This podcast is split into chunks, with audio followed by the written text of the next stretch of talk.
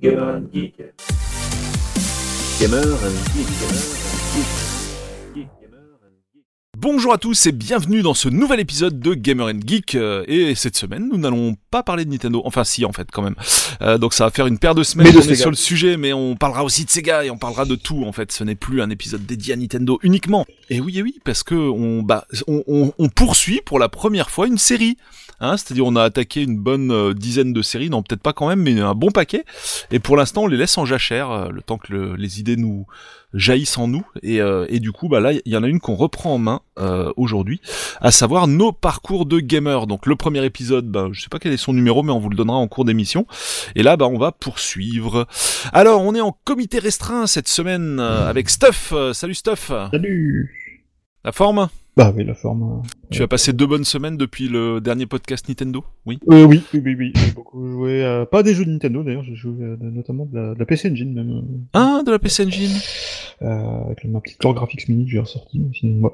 C'est la PC Engine Mini, ouais. Donc j'avais proposé un live d'ailleurs, euh, c'était quoi, il y a trois semaines, trois, quatre semaines, Oui, je sais plus. fait un live il y a pas longtemps, ouais. On avait euh, défloré la bête euh, puisque bah, je l'avais pas encore ouvert depuis et c'était une bonne surprise au final. Hein. Oh, oui, J'ai juste oui. un petit souci avec une manette euh, qui déconnait. Enfin, la manette déconne en fait. Mais comme j'ai une 8 bits d'eau euh, sans fil, euh, ça devrait euh, pouvoir euh, se corriger. Nous avons également Damien. C'est trop d'honneur. Bonjour, Damien, bonjour. Damien. Pareil, tu es sur la PC Engine Mini Non. Ah, pas du tout, non. As-tu une PC ça. Engine à la maison, euh, Mini ou pas? Je n'ai pas de PC Engine. Euh, je fais partie des gens qui n'ont pas eu d'engine à cette époque-là.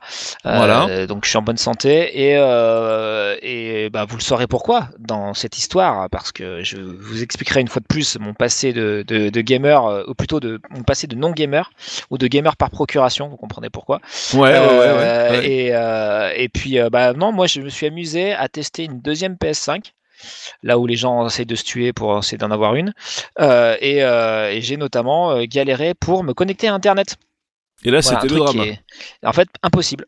Impossible. Donc j'ai regardé que sur Internet, j'étais pas le seul. hein, euh, depuis novembre, il y a plein de gens qui euh, n'arrivent pas à connecter leur, console, que ce soit en filaire ou en Wi-Fi, euh, à- en passant par un DHCP, donc euh, par une connexion, enfin de manière parfaitement automatique. Donc j'ai dû aller à la mano, faire tous les paramètres manuellement, lui donner une IP fixe et tout. Et enfin, le Graal, j'ai pu me connecter à Internet et donc accéder à mes contenus. Ce qui était quand même pas si mal. Donc je me suis bien amusé quand même pendant une semaine à essayer de savoir et, et j'ai Enfin, malgré la dernière version de la, de la, de la mise à jour que j'ai dû faire par clé USB via un PC déporté et tout ça, c'est très marrant. Euh, Eh bien, euh, je n'ai pas résolu mon problème. Donc voilà, si vous aussi vous avez des problèmes avec la PS5, n'hésitez pas à me contacter. Et donc, tu fais quoi avec tes deux PS5 là? Tu les empiles pour Ah, rien, non, non, j'ai rendu ou, euh, l'autre. Tu fais quoi? Euh, j'ai rendu l'autre et euh, bah, qu'est-ce que je fais? Je, En ce moment, je joue à FF7 Remake. Remake. Ah, très Mmh. bonne, très voilà, bon choix. qui Et, rend euh, très bien. Qui est gratuit à son nom dans le PlayStation Plus. C'est Yes. cela, oui. Exact. C'est cela. Et bientôt dans le Game Pass. Voilà, ne le Ah, faut loupez pas pas. le dire. Pardon. Ah, ne faites pas comme moi avec euh, Control le mois dernier qui m'est passé sous le pif.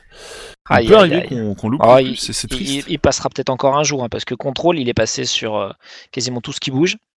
Euh, Bah pas sur euh, Xbox encore, donc j'ai encore une, euh, j'ai le, le il est rattrapage sur, Xbox. il est dans Si, le si, Game il est Pass. sur, il est sur le Game Non, il non, je te le parle des. Gold, hein, moi j'ai pas le Game il- Pass. Il- oui, il il passera plus tard. Il le balance Il sera plus tard. Voilà, c'est ça, je pense. C'est ça. Souvent, il tombe plus ou moins, euh, enfin sur les deux canaux, on va dire à quelques mois Mhm. d'intervalle, c'est arrivé fréquemment avec plusieurs jeux. Euh, voilà. Et ben, du coup, on va commencer le tour de table. Qui se sent de, de me parler de, de son passé? Alors, dans la première partie, donc pour resituer un peu les choses dans le contexte, ceux qui n'avaient pas suivi cet épisode-là, euh, on était à avant notre première console. Et euh, en gros, euh, l'idée initiale était de faire bah, tout notre parcours dans une émission, bien sûr. et euh, et La voilà. suite va vous étonner. La suite va vous étonner et ça tourne mal. Et voilà, c'est avec la bonne vignette de vidéo euh, clickable. Non, vraiment, il y a eu un problème. On a, on- il y a une peau de banane, on a glissé dessus et puis on, ça a débordé sur deux heures en fait avant même qu'on ait la première console. Donc c'était assez je dirais drôle. plutôt que c'était ultra intéressant, qu'il y avait énormément Tout à d'anecdotes fait. croustillantes à dire Mhm. et que du coup, on n'a pas pu faire autrement que de Ah les oui. évoquer. Euh, et donc, euh, voilà, on a décidé de découper l'émission en plusieurs parties. Tout à fait, exactement. Eh ben, honneur à l'un d'entre vous. Euh, battez-vous, battez-vous comme s'il y avait une Play 5 face à vous là. Allez-y. Alors moi j'ai fait un teasing, j'ai fait un teasing sur, euh, j'ai fait un teasing sur le pourquoi du comment, enfin pourquoi, que j'allais donner une réponse sur euh, pourquoi j'avais pas de PC Pour passer de non-joueur. Ouais. Voilà, c'est qu'en fait, euh, ben, euh, j'étais interdit de console chez moi, donc euh, j'ai mis pas mal de temps avant d'avoir ma propre console, euh, et donc, ben, euh, on va dire jusqu'à euh, l'époque de la bénie de la, euh, enfin du Game Boy Color et de la Game Gear, tout m'est passé sous le nez. Donc j'étais gamer par procuration parce que j'ai joué chez des amis, je m'abreuvais de magazines, mais je ne jouais pas. Voilà, donc je passe la main à Stéphane. Voilà, Oui, fin d'émission. Super bien, à la semaine mais c'est prochaine. bon. Merci, au revoir, c'est un plaisir. Alors moi, bah, j'avais j'avais droit à avoir une console chez moi. Par contre, euh, enfin, le, le, le, le, le, le gimmick euh, récurrent de cette euh, de mon histoire, c'est que j'ai, j'ai- par contre, j'avais le droit d'avoir qu'une seule console, c'est-à-dire que euh, j'ai dû revendre une console pour en acheter une autre, etc. Euh, et Et donc, donc tu n'as point de collection aujourd'hui et tu Bah en veux à tes que- parents parce que pour. du euh, coup, avais, j'ai, j'ai, je leur demandais à chaque fois parce que parce qu'il fallait que je mette un petit, il fallait qu'on mette la, la, la règle, c'était qu'on mette la main, euh, qu'on, qu'on fasse nous-mêmes aussi un petit peu Ouais. notre, notre petit geste pour euh, en acheter une nouvelle. Euh, T'as expliqué à tes parents combien ça valait tout ça maintenant ou euh, Bah oui, oui, oui, non, non, ça, j'en, j'en ai, j'en ai récupéré pas mal maintenant d'ailleurs. Ok. Je, je commence à refaire ma petite collection. Et donc la première console, j'en avais déjà parlé un petit peu la dernière fois parce qu'on avait on commençait à parler des, je crois qu'on avait parlé des jeux d'arcade, de Sega, etc. Et ma première console, bien sûr, c'était la Master System euh, que euh, j'avais vu. Alors je sais plus quand est-ce que j'en avais parlé. Je sais plus si c'était dans Oui, là en le- question ou dans la guerre Sega Nintendo, mais en tout cas, euh, ma- mon premier contact, c'était vraiment quand je l'ai- je je vu dans une boutique informatique en, en vitrine. Il y avait Space Harrier qui tournait dessus. J'étais complètement scotché parce qu'à l'époque, Space Harrier, c'était pas complètement inatteignable comme, rêve d'avoir un, un- une conversion Space Harrier qui ressemble à quelque chose. Euh, et du coup, on l'a acheté, on a acheté la Master System à, Noël. Et, euh, euh, et voilà quoi. Ce qui est intéressant, par contre, c'est que je- quand je réfléchis aujourd'hui, je pense que si à l'époque, euh, faut se remettre dans le contexte de l'époque où la, Master System et la NES sont sortis à peu près en même temps en Europe, mais euh, la NES est sortie en fait uniquement avec les tout premiers jeux. Euh, donc les tout premiers jeux même de, de- qui étaient sortis en 83-84 quoi Donkey Kong, euh, mhm. Excite Bike, euh, euh, Wrecking Crew, enfin des trucs un peu un peu un peu vieillots quoi en 87 quand elle sort en Europe. Et euh, par contre, je me suis dit que si à l'époque euh, elle était sortie directement avec Castlevania, euh, Zelda, Metroid et tout ça, parce que c'est des jeux qui étaient déjà sortis aux États-Unis et au Japon, euh, je pense que j'aurais choisi la NES. Mais comme euh, comme j'étais plutôt arcade à l'époque et à la fête foraine, je jouais à, à, à Wonder Boy, à, à Shinobi, à des choses comme Double Dragon Mhm. et tout ça. Du coup, la Master System a vraiment beaucoup plus parlé parce qu'il y avait des conversions d'arcade de Sega. Euh, il y avait la promesse un petit peu de la machine d'arcade à la maison. C'est ça. c'est toujours un peu la promesse que qu'on a fait à chaque génération. Et à chaque génération, c'était pas vraiment vrai. Mais quand même, il y avait quand même. Euh, alors autant. euh, Il y a un moment où ça a été vrai, mais. euh, ça- Autant les, autant les versions de, de, de Space Harrier, de Outrun et tout ça, c'était quand même euh, assez très très loin des, des machines d'arcade. Par contre, il y avait quand même quelques jeux euh, qui étaient euh, vraiment vraiment super chouettes sur Master, notamment Wonder Boy. Euh, le premier Wonder Boy, en fait, il était assez proche de la borne d'arcade parce que la borne d'arcade c'était une espèce de Master System un peu améliorée en fait.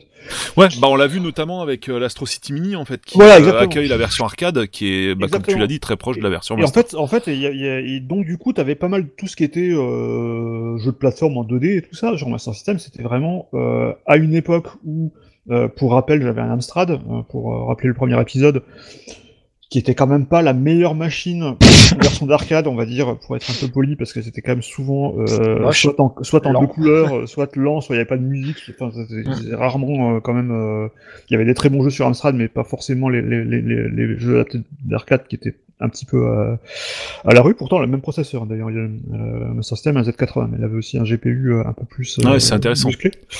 Euh, mais ouais, du coup, la Master System, tu voyais, moi, c'est la première fois que je voyais hors dans un jeu d'arcade un scrolling parfaitement fluide. En, en- Hum, tout à fait. Sur Amstrad, c'était, ça n'existait pas. En fait. ça n'existait pas. T'avais même pas, t'avais même sur Amstrad, t'avais même pas de scrolling hardware en fait. Fallait le programmer Mm. toi-même et. euh, Ah et, ça euh, défilait par bloc et tout, voilà. c'était assez horrible. Et, et là, La plupart du temps. Je voyais vraiment des, ben, des jeux comme, euh, même dans les premiers jeux, des trucs comme Black Belt, comme euh, Choplifter, qui avait un truc en plusieurs Ouais. plans. je me suis dit, waouh, Ouais, tout à c'est- Et c'était quand même assez fou.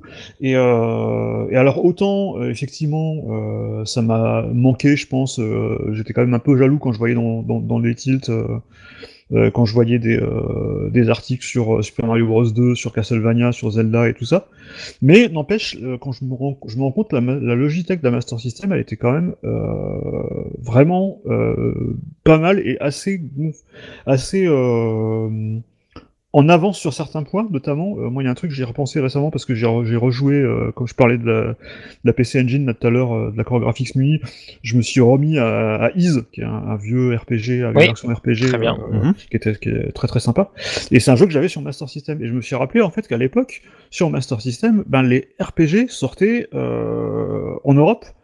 euh, alors que euh, sur euh, euh, chez, sur NES, je crois pas qu'il y a un seul Final Fantasy qui est sorti euh, ni sur la NES ni sur la SNES en Europe, je crois. Euh, il y en a peut-être un ou deux, un spin-off. Je crois qu'il y avait, il y avait pas un truc genre Mystic Quest qui était sorti, je crois, sur Super NES ou un truc comme ça. Mais Ah ouais sinon, sur, a- Même sur Super NES sur Super NES, il n'y en a aucun qui est sorti. Le, les, Putain, le c'est 4, ouf, le 4, 5, Ok. 6, euh, qui sont les, les plus connus sur Super NES, euh, ne sont pas sortis en Europe, alors, qu'en, alors que sur, euh, à la fois sur Master System, et on le verra, reverra après quand je parlerai de la Mega Drive, euh, Et Enix, Enix sortait rien sur Super E NES Enix sortait des trucs, mais pas en, pas en France. Pas en Europe. Ils sortaient des trucs. Il y a des trucs qui sortaient euh, aux États-Unis. Je crois qu'il y a, il y a quelques Dragon Quest et quelques Final Fantasy qui sont sortis aux États-Unis. Par contre, en France, il n'y a rien eu. Et en, On a en eu Europe, ouais, Mystic Quest.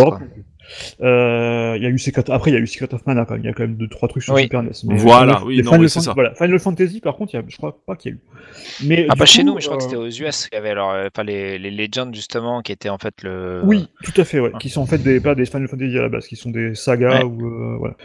Euh, Saga Frontier ou je sais plus, enfin des, des, des, des séries. euh. Peut-être Act 13 aussi, ils avaient sorti, il me semble. Ah, Trésor était sorti par contre. 13. Ouais, ouais. a- Mais en tout cas, euh, des vrais RPG euh, japonais. Euh, sur, moi, c'est sur la Master System que je les ai vus en premier. C'était bah, Fantasy Star aussi, euh, qui était un jeu Sega.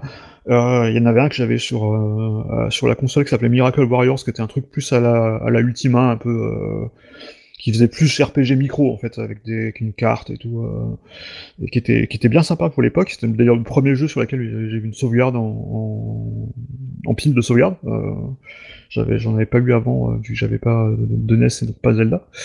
Euh, mais voilà, donc il y avait pas mal de choses qui étaient un petit peu différentes sur Master System. Il y avait pas mal d'exclusivités euh, de la console parce que vu que tous les éditeurs tiers étaient en contrat avec Nintendo, il y avait à peu près que Sega qui faisait des jeux sur, sur la console. Et du coup, ils faisaient un peu feu de tout bois, c'est-à-dire qu'ils sortaient. euh, Il y a eu, euh, il y a eu un clone de, il y a eu plusieurs clones de Castlevania. Il y a eu, ils ont- Mhm. en fait, ils ont essayé un peu de combler. Euh, C'était quoi les clones de de- Castlevania sur, sur euh, Master alors, il y, en avait un moi, que j'aime beaucoup, c'était sur euh, qui s'appelait Kensaiden, c'était avec un avec une espèce de samouraï euh, avec une épée. Ça ressemblait beaucoup au premier Castlevania en fait, euh, qui était qui était pas mal. Il y ça en avait un comment plus- K-E-N-S-E-I-D-E-N, et qui était, qui était plutôt cool, euh, qui avait des gros sprites en plus pour l'époque, j'avais trouvé ça assez euh, impressionnant quand même pour, euh, pour un jeu de 87 ou 88. Après, il y en a un qui était, carré- il y en a un qui était carrément clone, mais j'avais déjà, plus de master à l'époque, et euh, le nom m'échappe à chaque fois, mais alors lui, là, c'est carrément un, un- un- une repompe du premier Castlevania. euh. Mais du coup, ouais, il y avait- il y avait pas mal de jeux euh, qui, qui palliaient un peu les manques. Il y avait évidemment les, aussi les Wonder Boy, euh, Wonder Boy Monster Mhm. Land, Wonder Boy 3, euh, qui étaient des, chouettes actions RPG. Il y avait, une- il y beaucoup de choses. Il y avait Golvelus aussi. Il y avait, des- jeux d'éditeurs tiers. Mais le plus souvent, c'était des jeux qui étaient euh, édités par Sega et, repro et convertis sur la Master System par Sega. Et c'est comme ça qu'on a eu Is qui est pas, et, et d'autres, deux, trois autres trucs qui venaient, de, Ouais. qui venaient des, des PC japonais. Alors simplement NES, pour venaient fermer de- sur, le, sur, sur Final Fantasy, Final Fantasy, donc je disais qu'aux États-Unis il y en a qui étaient sortis. Euh, je sais pas si vous vous rappelez de l'histoire, parce qu'en fait il y avait 1, 2, 3 qui étaient sortis, Final Fantasy Oui, 1, 2, à 3, fait. mais en fait le 1 c'est le 1. Euh, Le Final Fantasy 2 chez eux, en fait c'est le 4. Et Final Ouais, et Fantasy le 3 3 chez eux c'est le 6. Et je, et alors, je sais pas s'ils ils ont pas sorti. Finalement, ils l'avaient, appelé Final Fantasy 7, hein, le 7. Ouais, ouais. Mais du coup, euh, bah, le, 1, le 1, 2, 3, en fait c'est 1, 4, 6. Il fallait C'est suivre. ça, c'est ça. Ah, mais nous on avait 0, donc euh, Oui, voilà, c'est- c'était pas- c'était un, C'est un peu peu comme les. Mario sur Game Boy Advance, quoi, en fait. Mm. hein. Ouais, C'est- c'est un peu. Mais du coup, euh, moi, la Master System, c'était assez, un- elle était un peu complémentaire en fait, parce que moi, sur Amstrad, j'aimais aussi quand même beaucoup les jeux d'aventure. Euh, c'était alors, il y avait la grande époque des, euh, euh, les plus anciens se rappelleront des SRAM et tout ça, enfin tous les jeux d'aventure en texte, textuel avec des, des fois des petites blagues qui étaient assez marrantes d'ailleurs. Euh, il y avait plein de très bons jeux, tous les, tous les trucs de l'Ultimate, euh, enfin les, les, les, ceux qui sont devenus rares par la suite et qui avaient sorti des Nightlore, et enfin tous les trucs d'action-aventure qui étaient vraiment bien. Par contre, c'est vrai que du coup, euh, avec la Master System, en plus, euh, il y avait le côté arcade que, qui, qui, était plutôt à la ramasse sur Amstrad, donc c'était vraiment, vraiment sympa d'avoir... Ouais, et même sur NES hein, d'ailleurs, en fait. En. Il y en avait, hein, mais bon. Mm. Et donc, voilà, arcade, c'était voilà. quand même mieux sur Master. C'est ma première console et je l'ai gardée euh, jusqu'à 80. Ouais, Mega Drive, je crois, je l'ai eu en 91, je crois. Ouais. Et euh, alors après, on... je vais rapidement aussi parler aussi quand même entre la, la, la Mega Drive et, euh, et la Master System aussi, j'ai continué le, le, le, parce que j'ai toujours un peu alterné entre micro et console. Et euh, en 89, 88, 89, j'ai eu un Atari ST. Euh, Donc ça, c'était euh, en parallèle de la Master, quoi, du coup. Voilà, là, et du coup, euh, c'est assez intéressant là encore parce que euh, l'Atari ST, c'est un très bon ordinateur pour certaines choses et moins pour d'autres. Et euh,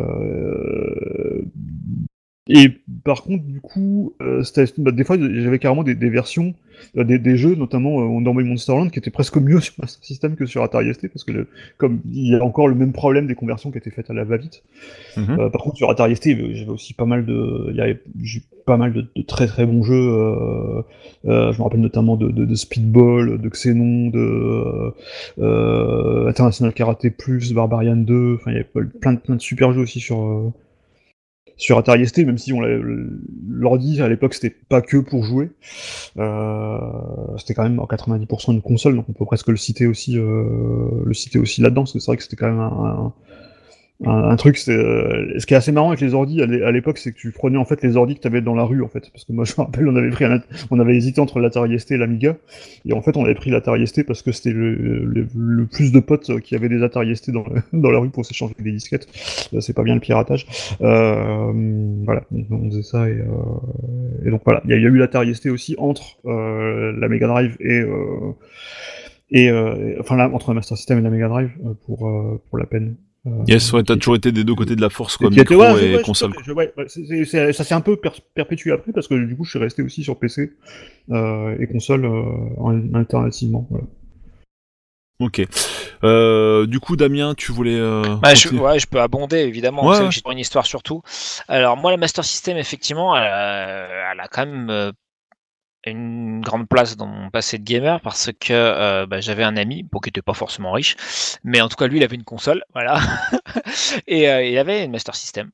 Euh, et donc euh, bah, voilà, les mercredis j'allais jouer chez lui, donc j'étais bah, un peu comme Stéphane, enthousiasmé de voir quelque chose qui ressemblait à l'arcade dans une maison quoi euh, donc euh, voilà effectivement des, des, jeux comme Space Harrier comme euh, euh, qu'est-ce qu'il y avait? Bon il y avait quand même Alex Kidd qui valait ce qu'il valait euh, il y avait le Mickey sur Master System qui était super chouette c'était fabuleux il y avait ah, voilà, Mickey, des, des, des, voilà, des trucs on, le Mickey on avait... est presque mieux que sur Mega Drive en fait. Bah, moi je le préfère, mais après bon c'est peut-être parce que. Plus, ouais, Alors il est, dans, ouais. il est, plus dans le style Mario.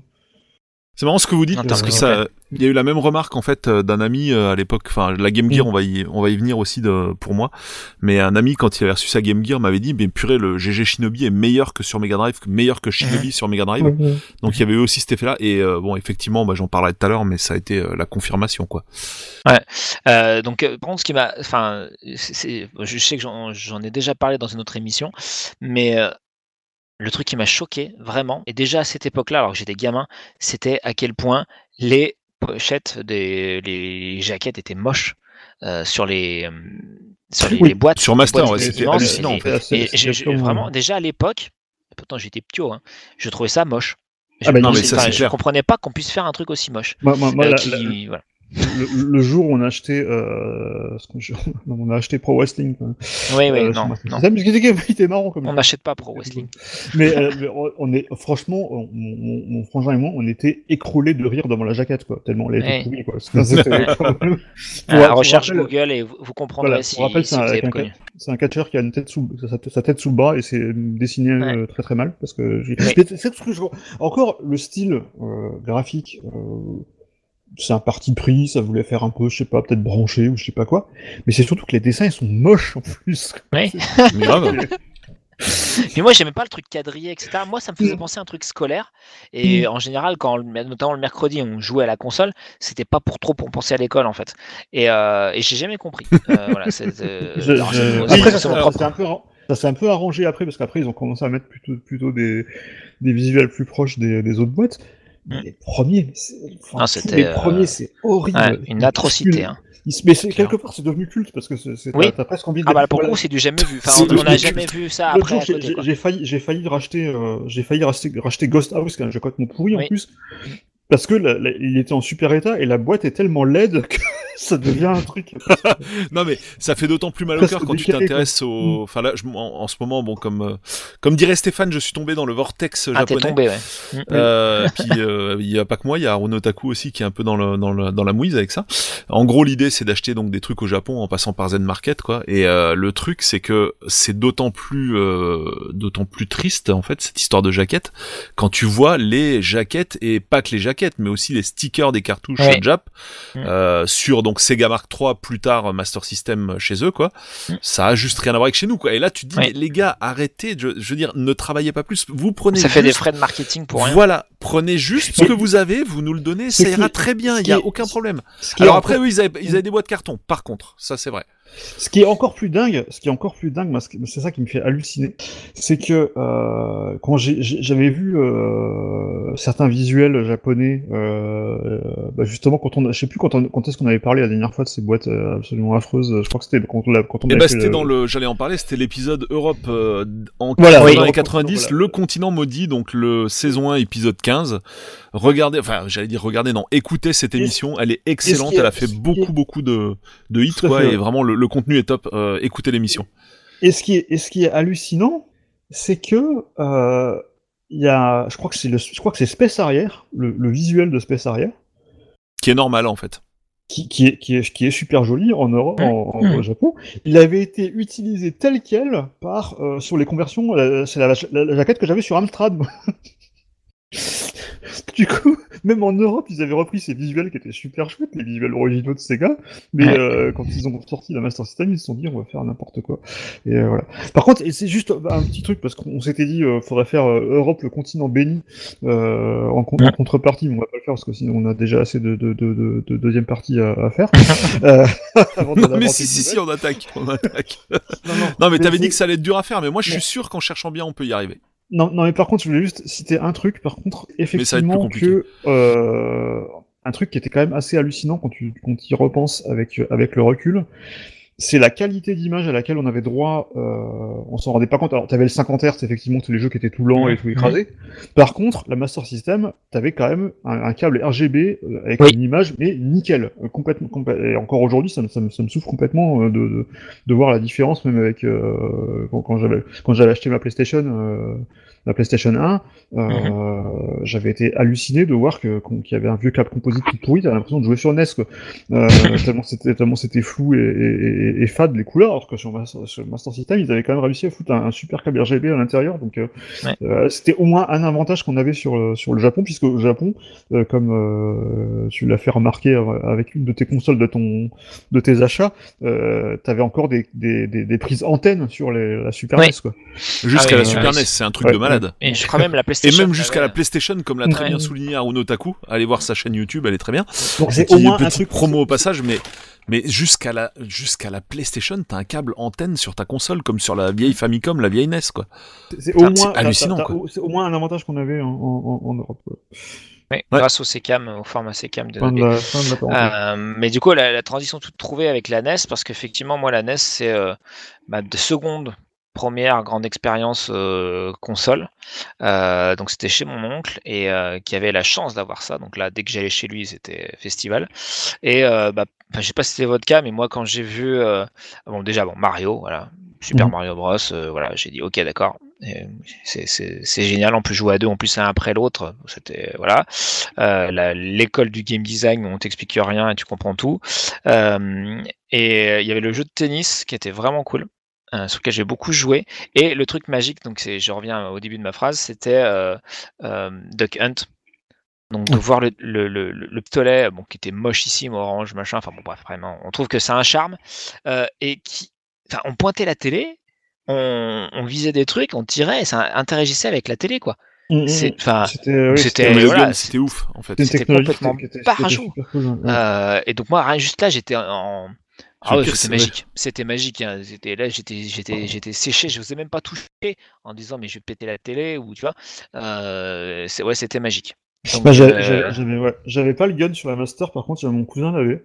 Et euh, Mhm. il avait un jeu qui était assez original, je me rappelle, il m'avait bien marqué. C'était un jeu en fait où tu avais un, un, un petit euh, un petit gars sur un sur un chariot, euh, tu sais les petits chariots où tu où Oui. tu euh, avances sur des rails euh, en, en pompant euh, avec la avec le enfin une espèce de, de manivelle. Euh, Mhm. pas de manivelle, enfin euh, Ouais, de ouais, balançoire là, où tu, où tu- voilà Ah et tu diriges, bah, tu diriges, euh, et en fait, c'est, tu diriges pas le gars sur le chariot, en fait, tu dois le protéger. Euh, et t'a- t'avais, ça, ça ressemblait un peu, à, visuellement, ça ressemblait un petit peu à un, à Commando, à un Ikari Warriors, sauf que tu ne dirigeais Mhm. pas le personnage, en fait, fallait protéger le personnage à l'écran en tirant sur les, sur les, les, les ennemis qui, euh, qui, qui, qui apparaissaient à l'écran. Et j'avais trouvé ça assez cool. Euh, après, ouais, ouais, le, le, le gun, ouais, c'était, bien sympa. Moi, j'étais En tout cas, ouais, c'était- euh, voilà, euh, en fait. C'est ça qui est marrant, c'est que on, on disait que l'arcade à cette époque-là et pendant longtemps, c'était le, le truc précurseur, c'était le truc qu'on Mm. rêvait d'avoir à la vitrine, maison, mais quoi, la vitrine très bien pas la vitrine technologique. Et, et avec la NES sur ce côté-là et, euh, les conversions sur la Master System, on avait quand même déjà un peu cette illusion d'avoir euh, d'avoir ça à la maison, ce qui rendait le jeu vraiment cool. Alors après, moi, je suis toujours euh, assez particulier parce que euh, même si j'étais petit haut, encore une fois. Euh, première réflexion quand j'ai vu la console, j'ai dit mais elle est moche. j'ai vu la Elle neige, j'ai dit mais c'est quoi ce truc? Elle est, c'est Alors était très belle. voilà. Ah oui, non, la ça Master c'est System sûr. était beaucoup plus belle. Ça, c'est- oui, dur de faire pire, hein, Et, la, la- la neige, j'ai dit mais comment voilà. Et puis même pas, je comprenais pas les manettes, euh, même si j'ai trouvé pas si mal, mais le, le- le format euh, très euh, rectiligne, je trouvais pas ça. euh, euh, euh, c'est fou parce que quand je repense à l'âge que j'avais, j'étais vraiment tout petit pour imaginer Ouais. ça. Et euh, alors, à l'inverse, je trouvais que le, le- le gun était plutôt ergonomique, mais la, la manette, je trouvais pas ça ergonomique du tout. Quand j'ai vu la Super NES, j'ai dit bah, c'est ça qu'il faut faire. Tu vois, j'ai vu ça à format arrondi, machin. Je dis voilà, c'est ça. Mais les les manettes de la NES, Mais donc, Voilà, je suis le seul à avoir été choqué par le pad à, à gauche, quoi, au final. J'avais Bah, raconté cette anecdote où je comprenais pas pourquoi le pad était à gauche. ouais. Et enfin, moi, j'étais Mais- droitier, quoi. Donc, euh, je pensais que là où t'avais besoin de, en fait, je pensais que là où t'avais besoin du le plus de dextérité, c'était au niveau de la croix directionnelle, parce qu'il y Mhm. avait que deux boutons. Mais par Ouais. contre, c'est au moment où j'ai vu arriver à la Super NES que j'ai compris, quoi. J'ai dit, ok. Mhm. Euh, en fait, euh, là où t'as le plus de trucs à faire de, de ouf euh, mental, quoi, c'est au niveau des quatre boutons, donc euh, donc à droite, quoi. Donc là, j'ai compris le, la disposition, mais c'est vrai qu'au Mhm. début, j'ai pas compris, quoi. Mais c'est vrai que Non, ça c'est- choqué c'est- assez marrant parce que euh, c'est vrai que j'ai pas, j'ai pas, j'ai- j'en ai pas parlé euh, des manettes euh, de la Master System qui étaient, qui étaient absolument affreuses. Euh, Oui. qui avait en plus un petit, petit stick que tu pouvais visser au milieu, une horreur. Sur les premières, ouais, seulement. de ruiner le pouce dans les premières. Euh, Et d'ailleurs, pour contre- info, c'est un avatar de la, des premières Sega Mark III, où Tout à t'as fait. le même genre de système, d'ailleurs je l'ai sur la mienne, où Tout à t'as un machin que tu visses au milieu, mais c'est pas Mm. foutu comme l'européenne, quoi. Je crois que le pas de vis, il est... Enfin, je regarderai ça, je ferai une vidéo tout dessus, à fait. mais euh, voilà, c'est ils avaient déjà ça c'est vrai là-bas. C'est vrai qu'à l'époque, quand on a- enfin, parce que c'est- faut, faut se rappeler en fait que nous, en fait, on a, on a eu euh, quasi 5 ans sans console en fait, entre quatre, Ouais. entre peut-être le, le moment où la Coleco et tout ça c'est, c'est mort et, euh, Ouais. et, euh, et, et, et- et quand la, la NES et la et, euh, et la Master System sont arrivés en Europe, il s'est passé quand même un, un certain temps. Et Bah oui. entre temps, on était euh, sur des Amstrad, des Commodore 64, euh, puis des Atari. ST et tout ça, et on avait des manettes de folie. Moi je me rappelle, moi sur Amstrad j'avais une Mais c'était manette pas des manettes, c'était des sticks en fait, quoi. c'était un- C'était un- moi, moi j'avais carrément un, un- un stick d'arcade presque avec des micro switch. Enfin, c'était un truc de fou quoi. Ouais. C'est Ah vrai ouais quand, quand, quand, quand tu reviens, à la- à- quand tu revenais à la Master System avec son petit pad tout tout tout rikiki avec ses boutons. Euh... Non mais moi, Euh, moi tous les trucs que j'avais sur l'ère pré-console, Mhm. C'était un manche que tu tenais dans la main droite. Et les oui, boutons, tu voilà. les actionnais avec ta main gauche. Exactement. Donc clairement, tu passes à la NES, c'est le contraire en fait. C'est juste Moi, le contraire. moi, en fait, ce que, ce que j'avais, c'était un, c'était un, un joystick qui, est- qui est assez connu en fait. Enfin, c'est en fait c'est c'est Le une grosse base avec. Non un- non, c'est pas le quick. Il y a le quickshot, j'en ai eu un aussi. C'est une grosse une base avec un stick qui ressemblait à un stick d'arcade. Et devant, en fait, t'avais deux boutons. T'avais deux boutons Ouais. sur, le- sur le devant. Euh, Ouais, Et donc le stick d'arcade, tu manipulais à la gauche. des- Quoi. Mais Et du ouais. coup, mais, euh, par contre, du coup, t'avais qu'un seul bouton. Et par contre, là, euh, à, à l'inverse, euh, autant euh, de d'être sur des, euh, de se retrouver sur un petit pad, c'était bizarre. Par contre, d'avoir deux boutons au lieu d'un. Euh, je me rappelle, pour revenir à l'Amstrad et à, à des conversions d'arcade, il y avait des, des, des conversions d'arcade. Par exemple, je me rappelle, c'était euh, C'était euh, Kung Fu Master. Euh, Kung Oui. Fu Master, c'est un vieux beat'em euh, qui était sorti en arcade où tu pouvais donner des coups de poing et des coups de pied, Culte. qui, qui est complètement culte. Sur Amstrad, pour passer du coup de poing au coup de pied, il fallait appuyer sur la barre d'espace. Oui, parce que t'avais deux boutons sur Amstrad, Voilà. mais en fait, ils faisaient la Non, même chose, quoi. Oui. Et sur ta, ta manette d'arcade, le stick arcade, il était à gauche ou à droite? Il était, il était pas, il- en fait, il était, il était au milieu en fait. Ah ouais Ouais, ouais. Une espèce Ouais. de petite base en fait, euh, Ah ouais. qui, qui, qui... Ouais, donc c'était jamais localisé. La, la, la, Non, non, non, ce qui te faisait pas- la direction n'était jamais à gauche, en fait. C'est vrai que du coup, t'avais, t'avais le côté ambidextre aussi parce que tu pouvais très, en fait, t'avais un bouton de chaque côté. C'est ça. Tu pouvais très bien tenir le stick avec Tout la main à fait, droite et tout à appuyer fait. avec le bouton gauche ou, ou inversement. Mais c'était quand même Ouais. atroce à jouer. Mm. Bon, alors là où j'avais Ah, vu ça quand même aussi, souvenirs. même à l'époque, c'était sur les Game Watch, quoi. Là où, effectivement, le pad, il Oui. était déjà à gauche, en vrai. Ouais. Mais ça, c'est sur Ouais. console que j'ai eu le choc, je sais pas pourquoi, mais c'est Mm. bizarre. Et parce qu'en plus, en plus, c'est donc une période, là, les années 80, euh, on va peut-être venir un peu à une partie un peu plus PC de la force, euh, où en gros, il y avait une sorte de, de, de dogme, c'est-à-dire qu'en fait, sur console, donc tu avais une manette, quoi, grosso modo, et euh, tout, ce qui se rassem- euh, tout ce qui ressemblait à, une, un, un ordinateur, euh, tu avais un joystick, donc avec euh, un joystick central en général et deux boutons, Mm. en général bien durs, voilà. Et, et donc moi, à cette époque-là, par contre, c'est vrai que j'avais pas le droit de console, mais j'avais quand même filouté, parce qu'on avait eu assez tôt, donc en 89 de mémoire, un PC. Mhm. Euh, donc c'était un PC Goupil, une marque française de l'époque. Euh, c'était un 386, quelque chose comme ça. DX ou pas. Et, euh, et par contre là, c'est là où j'ai fait mes premières armes sur Arkanoid, Xenon 2, euh, Test Drive, Prince of Persia, Monkey Island, et c'est Mernuvel Code, Duke, et, et- et voilà. Et ça, c'était ouais, une expérience fondamentale euh, qui m'a permis de voir plus précisément ce qu'était l'informatique, de comprendre comment ça marchait, parce que moi, bah, mes parents connaissaient absolument rien. Donc j'avais un super livre que j'ai toujours, Windows 3.1. euh, 3.0, pardon. Un, un, pavé, le truc, il fait, euh, je sais pas, 250 pages. Je l'ai lu entièrement, plusieurs fois. Euh, alors que, bon, finalement, Windows, c'est, voilà, ça t'explique pas tout l'ordinateur, quoi.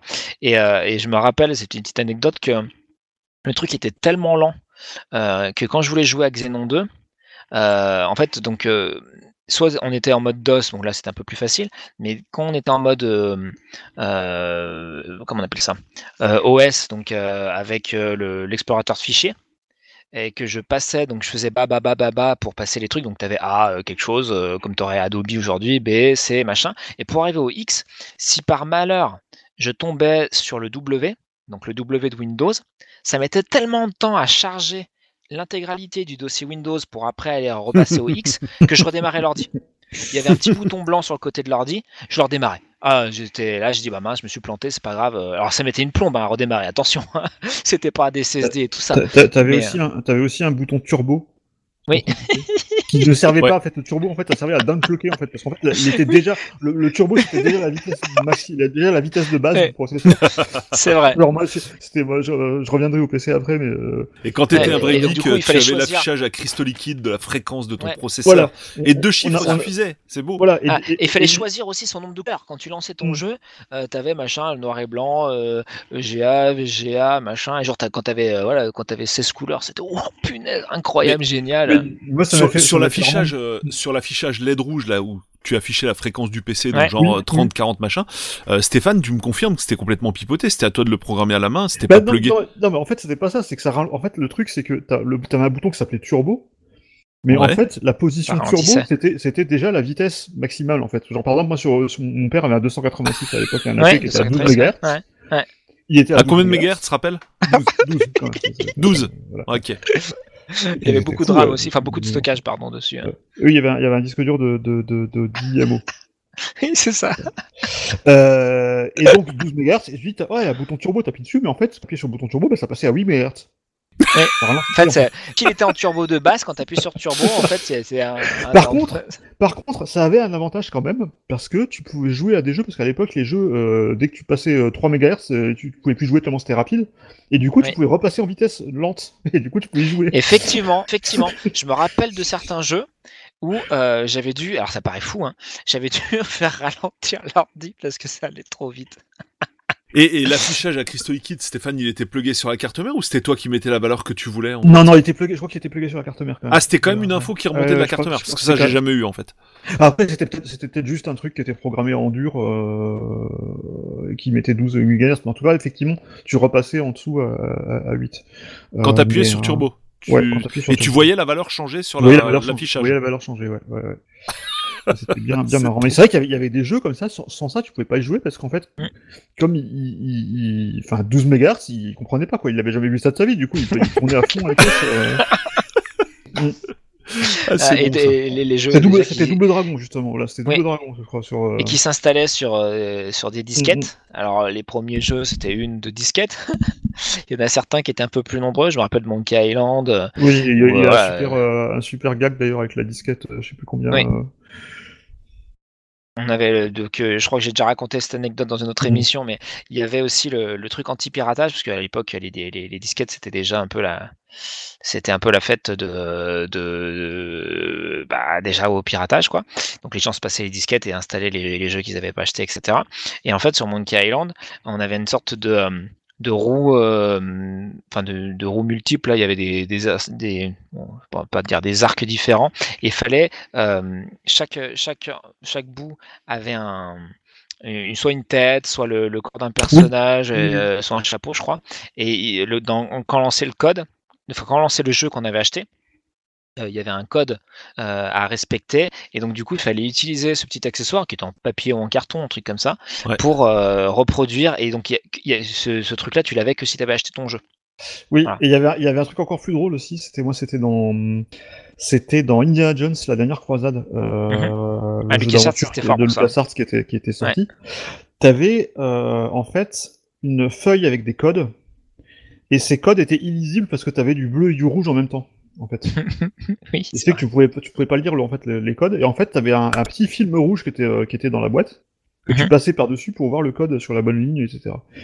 Et euh, ce qui est assez marrant, c'est que euh, il me semble, je suis pas sûr, je crois que c'est peut-être pour des solus qu'ils avaient mis dans dans un jeu que j'avais acheté sur GOG, euh, je crois que c'était Maniac Mansion ou, euh, ou autre chose, euh, que j'avais truc sur dedans. GOG, et ils avaient mis le truc dedans, par contre t'avais pas le film, du coup tu pouvais pas t'en servir, Ah. C'est bon, ça.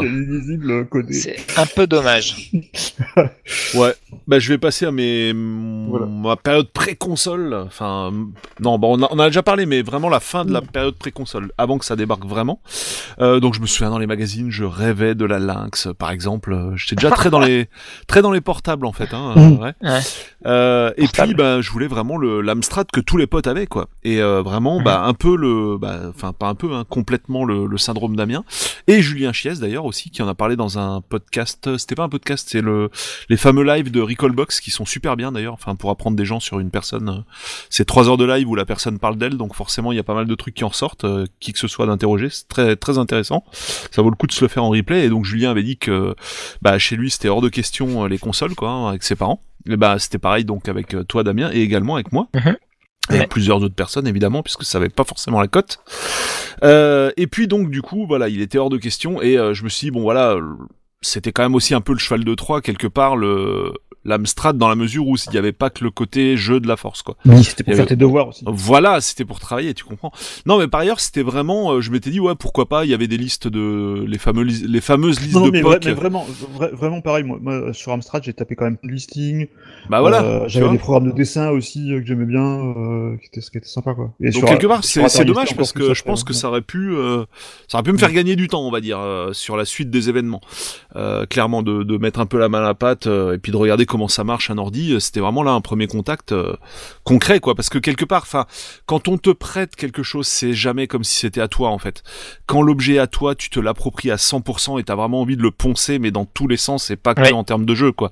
Mais quand tu approches un truc comme ça, de temps en temps chez un copain, bah c'est très bien pour te faire une partie, y a pas de souci, quoi. Mais t'as, tu peux pas t'investir autant avec l'appareil que euh, forcément si tu l'as à chaque fois que tu rentres chez toi de l'école, quoi. Donc voilà, mais finalement ce n'est pas passé. Il y a donc jamais eu de, de. Console, mais c'était vraiment hors de question. Hein, donc euh, famille de psy, hein, donc je vous laisse imaginer la suite. Euh, et donc, euh, sinon mon père était très cool pour le reste. Et d'ailleurs c'est marrant parce que lui-même était, enfin lui-même aimait bien, aimait bien les jeux sur son Mac Macintosh classique. Là, il avait du shoplifter, des trucs comme ça. hein. Donc Hum. voilà. C'est quand même fou parce que c'était Ouais, bizarre. excuse-moi de te couper, où en gros, t'avais pas le droit d'avoir de console de jeu, mais tu pouvais jouer sur un ordi. Ce qui est de fait Ouais, paradoxal, alors il jouait mais pas quand c'était sur un ordi, c'était bien. Alors mon père jouait pas beaucoup, mais quand même il avait des jeux, il avait déjà joué. Et par contre, ce qui est sûr, mon père passait des des vacances entières quand on était au bord de la mer dans des endroits mais de rêve. Il passait les vacances entières à programmer sur son Mac. Mm. À faire de la du, du basique ou des trucs comme ça enfin ou s- Mm. sur le Mac ou autre chose hein, peu importe. Euh, les, les les premiers PC quoi on va dire. Mais vraiment il était tout le temps tout le temps sur l'écran. Et euh, donc du coup voilà à la maison il était hors de question d'en avoir. Et du coup euh, bah en fait euh, j'avais fait un peu les fonds de tiroir en termes d'économie. Et on arrive en 89 et donc euh, bah avant 89 j'étais déjà chez les potes qui avaient une NES et ça j'en avais parlé dans l'épisode précédent. Euh, donc c'était vraiment la NES qui tournait auprès des potes. Et il y avait plein de jeux. Vraiment c'était le, le gros pied et tout. C'était super cool. Euh, mais voilà quand je rentrais à la, à la baraque j'avais rien du tout. Et euh, en faisant les fonds de tiroir du coup euh, la Game Boy sort en 89 et là bah c'est euh, bah c'est l'occasion qui fait le larron quoi hein, parce que je me dis bah super quoi ça va faire un système euh, portable euh, je- enfin ils pourront euh, je pourrais jouer en cachette entre guillemets mais pas entre guillemets même totalement en fait. Et du coup bah voilà j'ai j'ai craqué mes euh, 690 francs français à l'époque. Donc faites le calcul au final ça enfin ça fait plus grand chose par rapport à maintenant si on veut se payer une Mhm. console portable. Et là dans le pack les premiers packs de Game Boy hein, pour l'anecdote tu avais mais absolument tout pour jouer. C'est-à-dire tu avais la console tu avais les piles, tu avais le casque stéréo, tu avais directement Tetris qui était fourni en bundle, et en Mm. plus tu avais le connecteur pour jouer à deux joueurs simultanément. Donc Ouais. c'est-à-dire c'est vraiment ce qu'on appelle une, c'est pas ce qu'on appelle une console en kit quoi en fait. Hein. Je veux dire, euh, Mhm. t'achètes le pack de base et il y avait pas d'autre pack que ça d'ailleurs. T'avais pas la Game Boy Pro, la Game Boy Plus, la Game Boy X. Tu avais la Game Boy, enfin le Game Boy pardon, Euh, mais je vais souvent dire la Game Boy et point final. Et t'avais vraiment tout ce qu'il fallait pour euh, 700 balles français, enfin 700 francs français. Et du coup, bah voilà, je me suis jeté là-dessus. Et puis, euh, bah, c'était une putain de dinguerie parce que, ben, il y avait effectivement des défauts inhérents à cette machine. Mais euh, c'est à partir de là vraiment qu'est née ma passion pour les portables, pour tout ce qui est portable en matière de console. Euh, pour ça, j'adore maintenant les consoles chinoises ou alors les anciennes consoles portables, etc. Je les ai à peu près toutes et euh, je trouvais ça absolument dingue en fait d'avoir euh, quasiment l'équivalent de la NES en termes de fun, même pas quasiment, même totalement l'équivalent de la Mhm. NES en termes de fun parce que typiquement un exemple Mario, j'ai préféré la version Game Boy que la version euh, NES. Enfin, euh, que ce soit le premier comme le deuxième. Et euh, du Mhm. coup, euh, sans compromis, c'est-à-dire euh, Enfin, déjà avec une autonomie de malade, tu peux jouer où tu veux quand tu veux, alors à condition d'avoir de la lumière parce que l'écran c'était de la merde. Mais euh, voilà, par rapport à la NES où t'étais obligé, voilà, d'avoir une télé, de brancher le tout sur le secteur, euh, d'avoir les jeux qui allaient bien et tout. Bon, sur Game Boy il te les fallait aussi, mais ça prenait moins de place. Mm. C'était le côté tout terrain de la chose et de, le fameux où je veux quand je veux. euh, sans aucun Ouais. compromis était juste ma boule quoi. Et donc euh, la console était géniale, il y avait effectivement le, le problème de rémanence de l'écran à cristaux liquides Surtout quand il fait froid dehors, donc c'est vrai que bah, on s'amusait avec jouer, jouer dehors avec les potes sous le lampadaire, mais euh, bah du coup quand il faisait froid, t'avais un peu de, un peu même beaucoup plus de rémanence sur l'écran. Et ça m'amène sur une autre anecdote en fait, c'est quand mon pater a acheté mon premier, et là je, je t'appelle au secours Stéphane, un PC avec écran à cristaux liquides HP qui s'ouvrait en deux en fait. Euh, Je sais pas si tu te souviens de ça. Euh, Ah c'est pas PC des cartes, 1512 ou une connerie comme ça, non Ah, PC 1512, c'était Amstrad. Euh... Non, c'est un Amstrad, pardon, c'est un Amstrad. Amstrad, ok. Oui, oui, mais c'est oui, le- mais c'était un PC, c'était un Amstrad, mais un PC. le, le PC portable qui s'appelle, je vais te retrouver ça. Bah, il me semble que c'était un PC 1512, hein, enfin si je dis pas de conneries. Mais c'était un PC, mais, mais PC fait par Amstrad en fait. Euh, C'était le PPC 1512. Voilà, PPC 1512. 512, le PPC 512. PPC 512. Mais c'était un PC quoi dedans. Hein. Enfin, C'était un les premiers PC, PC. mais avec, avec un tout petit écran euh, qui, s'in- qui, Voilà. qui se, euh, se lève en fait. Euh, Voilà, un écran qui se lève, enfin ce qu'on appelle un Mm. portable, euh, ce qu'on appelait un portable à l'époque. Aujourd'hui, tu vois ça, Mm. t'as envie de rigoler. Euh, en gros, c'est un espèce de truc, enfin rectangulaire qui s'ouvre en deux, avec euh, la partie du bas c'est qu'un clavier, et la partie du haut, bah c'est un tout petit écran de merde avec tout le reste du plastique autour. Mm. Et du coup, il avait donc cet écran à cristaux liquides. Et euh, la première fois qu'il a déballé son Amstrad et tout, je dis ouais, ouais c'est pas mal, mais par contre le problème c'est les cristaux liquides, t'as de la rémanence. Et il me regarde Mm. comme ça, il fait mais comment tu sais ça quoi? Et là j'étais là ah ouais en fait euh, ouais j'ai vu ça chez un euh. copain euh, qui a une Game Boy tout ça euh, voilà. Et donc du coup ben je stockais toutes les boîtes de jeux chez un pote. À Saint-Dié. Et euh, pour bah voilà pour pas que la collection se voit parce qu'à un moment il a commencé à en avoir pas mal. Et du coup je devais peut-être être l'ami riche de Spot en question quoi. Euh, parce que bah, les, les, les jeux coûtaient quand même un peu une blinde. Euh, bah, alors ils coûtaient moins cher sur Game Boy que sur euh, que sur euh, NES mais ils coûtaient cher quand même surtout quand on avait pas mal. Et donc euh, voilà pour le, le début enfin la toute première en fait la toute première console euh, donc sans compter les Game Watch et compagnie ça a été ma toute première console ever en fait. Cette fameuse Game Boy et ça a été une, une aventure quoi. Avec Tetris euh, c'était c'était juste dingue. Je me souviens de, de quelqu'un qui avait parlé dans les maga- dans les courriers des lecteurs des magazines tu voyais euh, quelqu'un enfin il y avait un courrier qui disait oui euh, j'ai acheté une Game Boy et je suis tétrisé Euh, en fait quand je ferme les yeux la nuit je vois des pièces de de Tetris qui descendent et qui se tournent sur elles-mêmes et tout. ça- et c'est vrai ça me le faisait aussi en fait. C'était ouf. Et ça, et ça a un nom, ce phénomène s'appelle le Tetris Effect, et c'est aussi, c'est ce qui a créé le, c'est ce qui a, à l'origine du nom du jeu Tetris Effect, euh, qui est sorti récemment sur PS4. euh, ouais c'est quoi c'est ce un vrai truc, c'est le Tetris Effect, c'est le fait de, de, de, de tellement jouer à Tetris que tu vois des Tetris partout. oui mais c'est non mais c'est ça dont je te parle en fait la, la Oui, nuit quand ça. tu fermais les yeux Mais tu voyais les blocs mais- qui descendaient en mais, fait du, quoi mais du coup, ça a inspiré le développeur de Tetris Effect pour faire. ah c'est bon euh, ça voilà. voilà Un mode, parce que t'as, dans, dans Tetris Effect, en fait, t'as un mode où tu peux bloquer le jeu, en fait, et tu, enfin, ouais. Et c'est, il s'est inspiré de, de ça, en fait, pour. euh, Et puis voilà, par, par rapport à la NES aussi, j'en ai pas parlé, mais le son, quoi, le son stéréo, Mhm. quoi. Il a fallu attendre la Mega Drive pour avoir un son stéréo sur une console, Mais quoi. la, la, la, la Game Boy, moi, ça me, j'en avais retrouvé une en, occasion récemment. Et moi, ça me, ça me fascine toujours la, la, la, la, la qualité de ce tout petit haut-parleur tout pourri euh, qui est intégré, euh, même pas, même pas en passant par la prise casque. Hein, mais oui, c'est vrai, c'est vrai, c'est vrai. Il a une, il a sacrée bonne il a- qualité, Il ouais. a une, une patate euh, avec un son un peu chaleureux et tout. Enfin, c'est super. Ouais, c'est ouf. super agréable à écouter, je trouve. Et puis bon, c'est vrai que les jeux, voilà, l'écran, c'est de la merde, Mm. peut-être, mais quand y penses, à l'époque, t'avais quoi d'autre? Rien? Donc, Bah, t'avais, euh, euh, voilà, quoi. Euh, alors, Avant la Game Gear, je parle. hein. Oui, bah du coup, t'avais le choix entre euh, entre la console qui avait les jeux et la console qui avait l'écran, quoi. C'est- C'était un peu. Oui, mais ça, la Game Gear, elle arrivait bien plus tard, en fait. Enfin, par Oui, mais rapport je veux à... dire, la- oui, mais la Lynx, c'était la, la, la, Lynx est arrivée à peu près. Ah oui, la. Lynx, oui, non, la Lynx, c'était Mais là avant. Oui, Par tout à contre, fait. la Lynx, euh, bah, les jeux, en fait, ils étaient pourris, quoi. Enfin, ils étaient pas. Bah ouais, c'est ça, quoi. Enfin, ils étaient pas pourris. Il y en, a, il y en avait qui étaient pas mal euh, sur Lynx, euh, apparemment, mais euh, j'en ai pas, j'en ai pas Mais eu. pas euh, beaucoup, ouais, pas beaucoup, non, mais il y en avait pas beaucoup d'une part, et puis ils étaient pas, ils avaient pas la profondeur des jeux sur Game Boy. T'as jamais eu quelque chose de, t'as jamais eu l'équivalent d'un, d'un, Super Mario Land. euh, rien que même les jeux du lancement de la Game Boy étaient, étaient supérieurs à ce que t'avais sur Lynx Ben. au niveau gameplay, au niveau fun, quoi. Non, mais c'est oufissime. En fait, pour rappel, hein, les jeux, Nintendo, les jeux du lancement, Mhm. je me souviens, t'avais, alors si je dis pas de conneries, il y en a un, je suis sûr, c'est Gargoyle's Quest. Et d'ailleurs, ça a été mon premier jeu ever. Et en fait, on a vu, j'ai vu la boîte, je me suis dit, euh, tiens, qu'est-ce que je prends? Je sais plus ce qu'il y avait à part euh, Gargoyle's Quest. Je crois qu'il y avait Quix, Kix, euh, Q-I-X, Ouais. qui était vachement bien d'ailleurs, j'avais Oui. adoré celui-là. Oui. Un truc où tu dois rel- relier des. euh, Ouais, ouais, ouais. Il y avait Alleyway, qui était un jeu de casse-briques. Bon, je suis hyper nul au casse-brique, casse-briques. ouais. Et je sais pas s'il y avait pas le Mario Land, le premier, il était pas Il directement euh, à la Mario sortie. Land, euh, oui, il y avait Mario Land le premier, et puis il y avait un Ouais. tennis aussi. Euh, Ouais, euh, et, exact. Et je sais pas s'il y avait pas F1 Race aussi, ou alors c'est très peu après qu'il est, sorti. Vraiment peu après. Et du coup, voilà, je m'étais dit, ben, Gargoyle Quest, je sais pas, la- en fait, j'étais attiré par la jaquette, tu vois, l'espèce de gargouille euh, comme ça, Mm. euh, en, en vert, là. euh, C'était, j'aimais beaucoup le graphisme.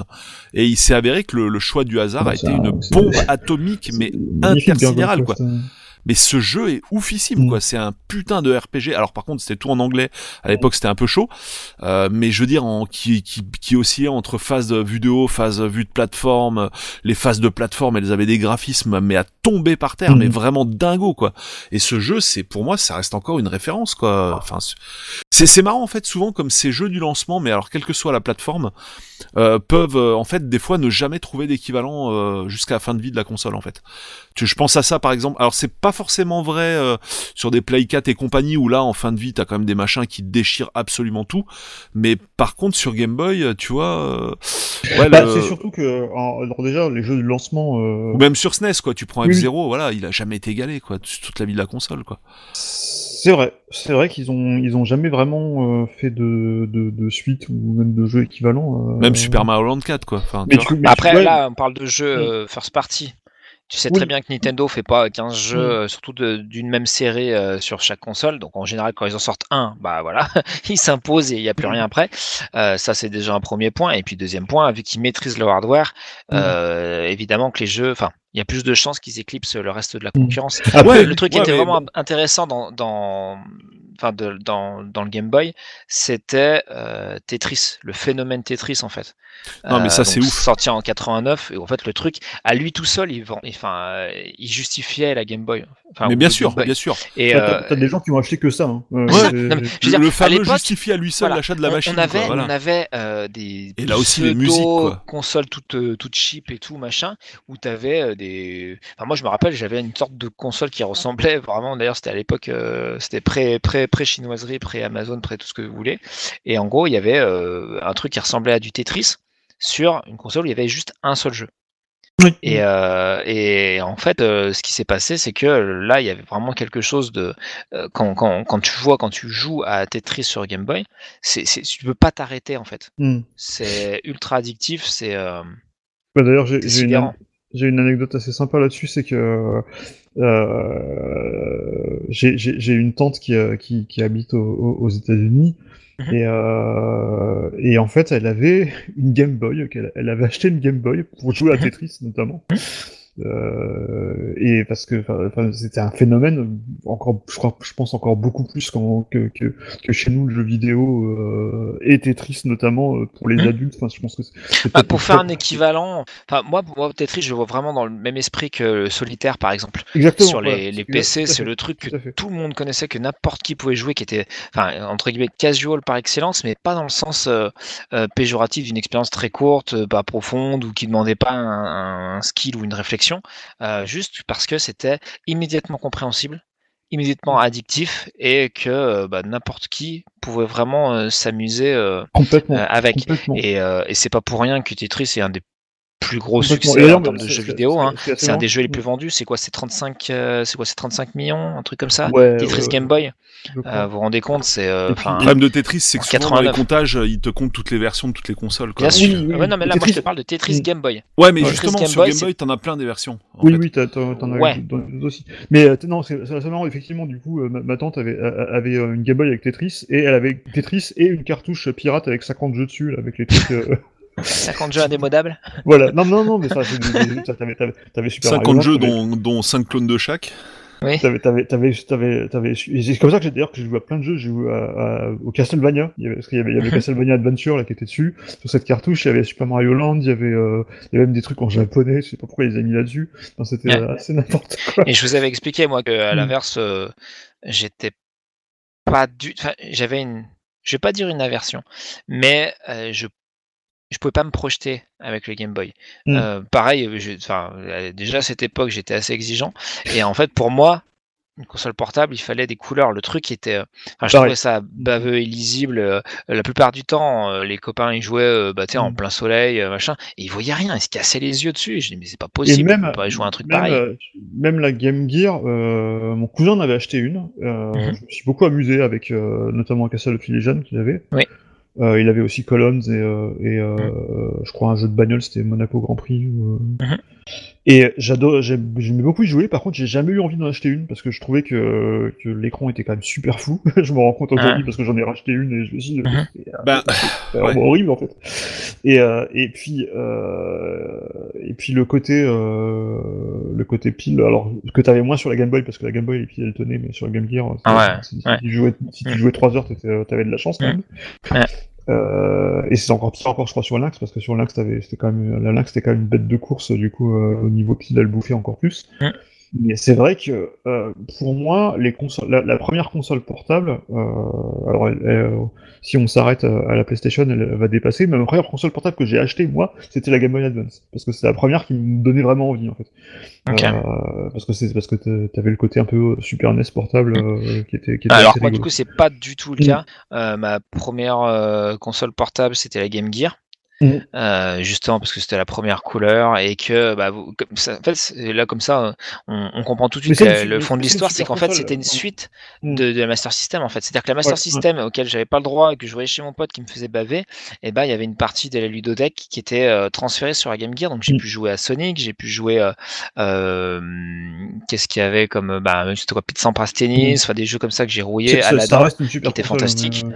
voilà, et qui avait quand même effectivement de la couleur, même si ça franchement, c'était pas mal. J'ai même le, le fameux, la fameuse loupe que ma mère m'avait acheté parce qu'elle me dit ah tiens pour pas que tu te casses les yeux parce que les textes sont petits, etc. Euh, Il y avait des jeux qui avaient une fluidité étonnante Mm, mm. euh, parce que effectivement tu pouvais avoir du 60 Hz euh, sur Ah cette bah, bécane là. carrément. Voilà. Elle un peu plus puissante que la, Quasi Carrément. sont que la Et, Master. euh, et, et- et c'est vrai que, enfin moi, elle me vendait quand même du rêve. Alors évidemment, je reviendrai pas sur le, le fameux adaptateur euh, euh, pour pour avoir la télé dessus que j'ai jamais pu m'acheter.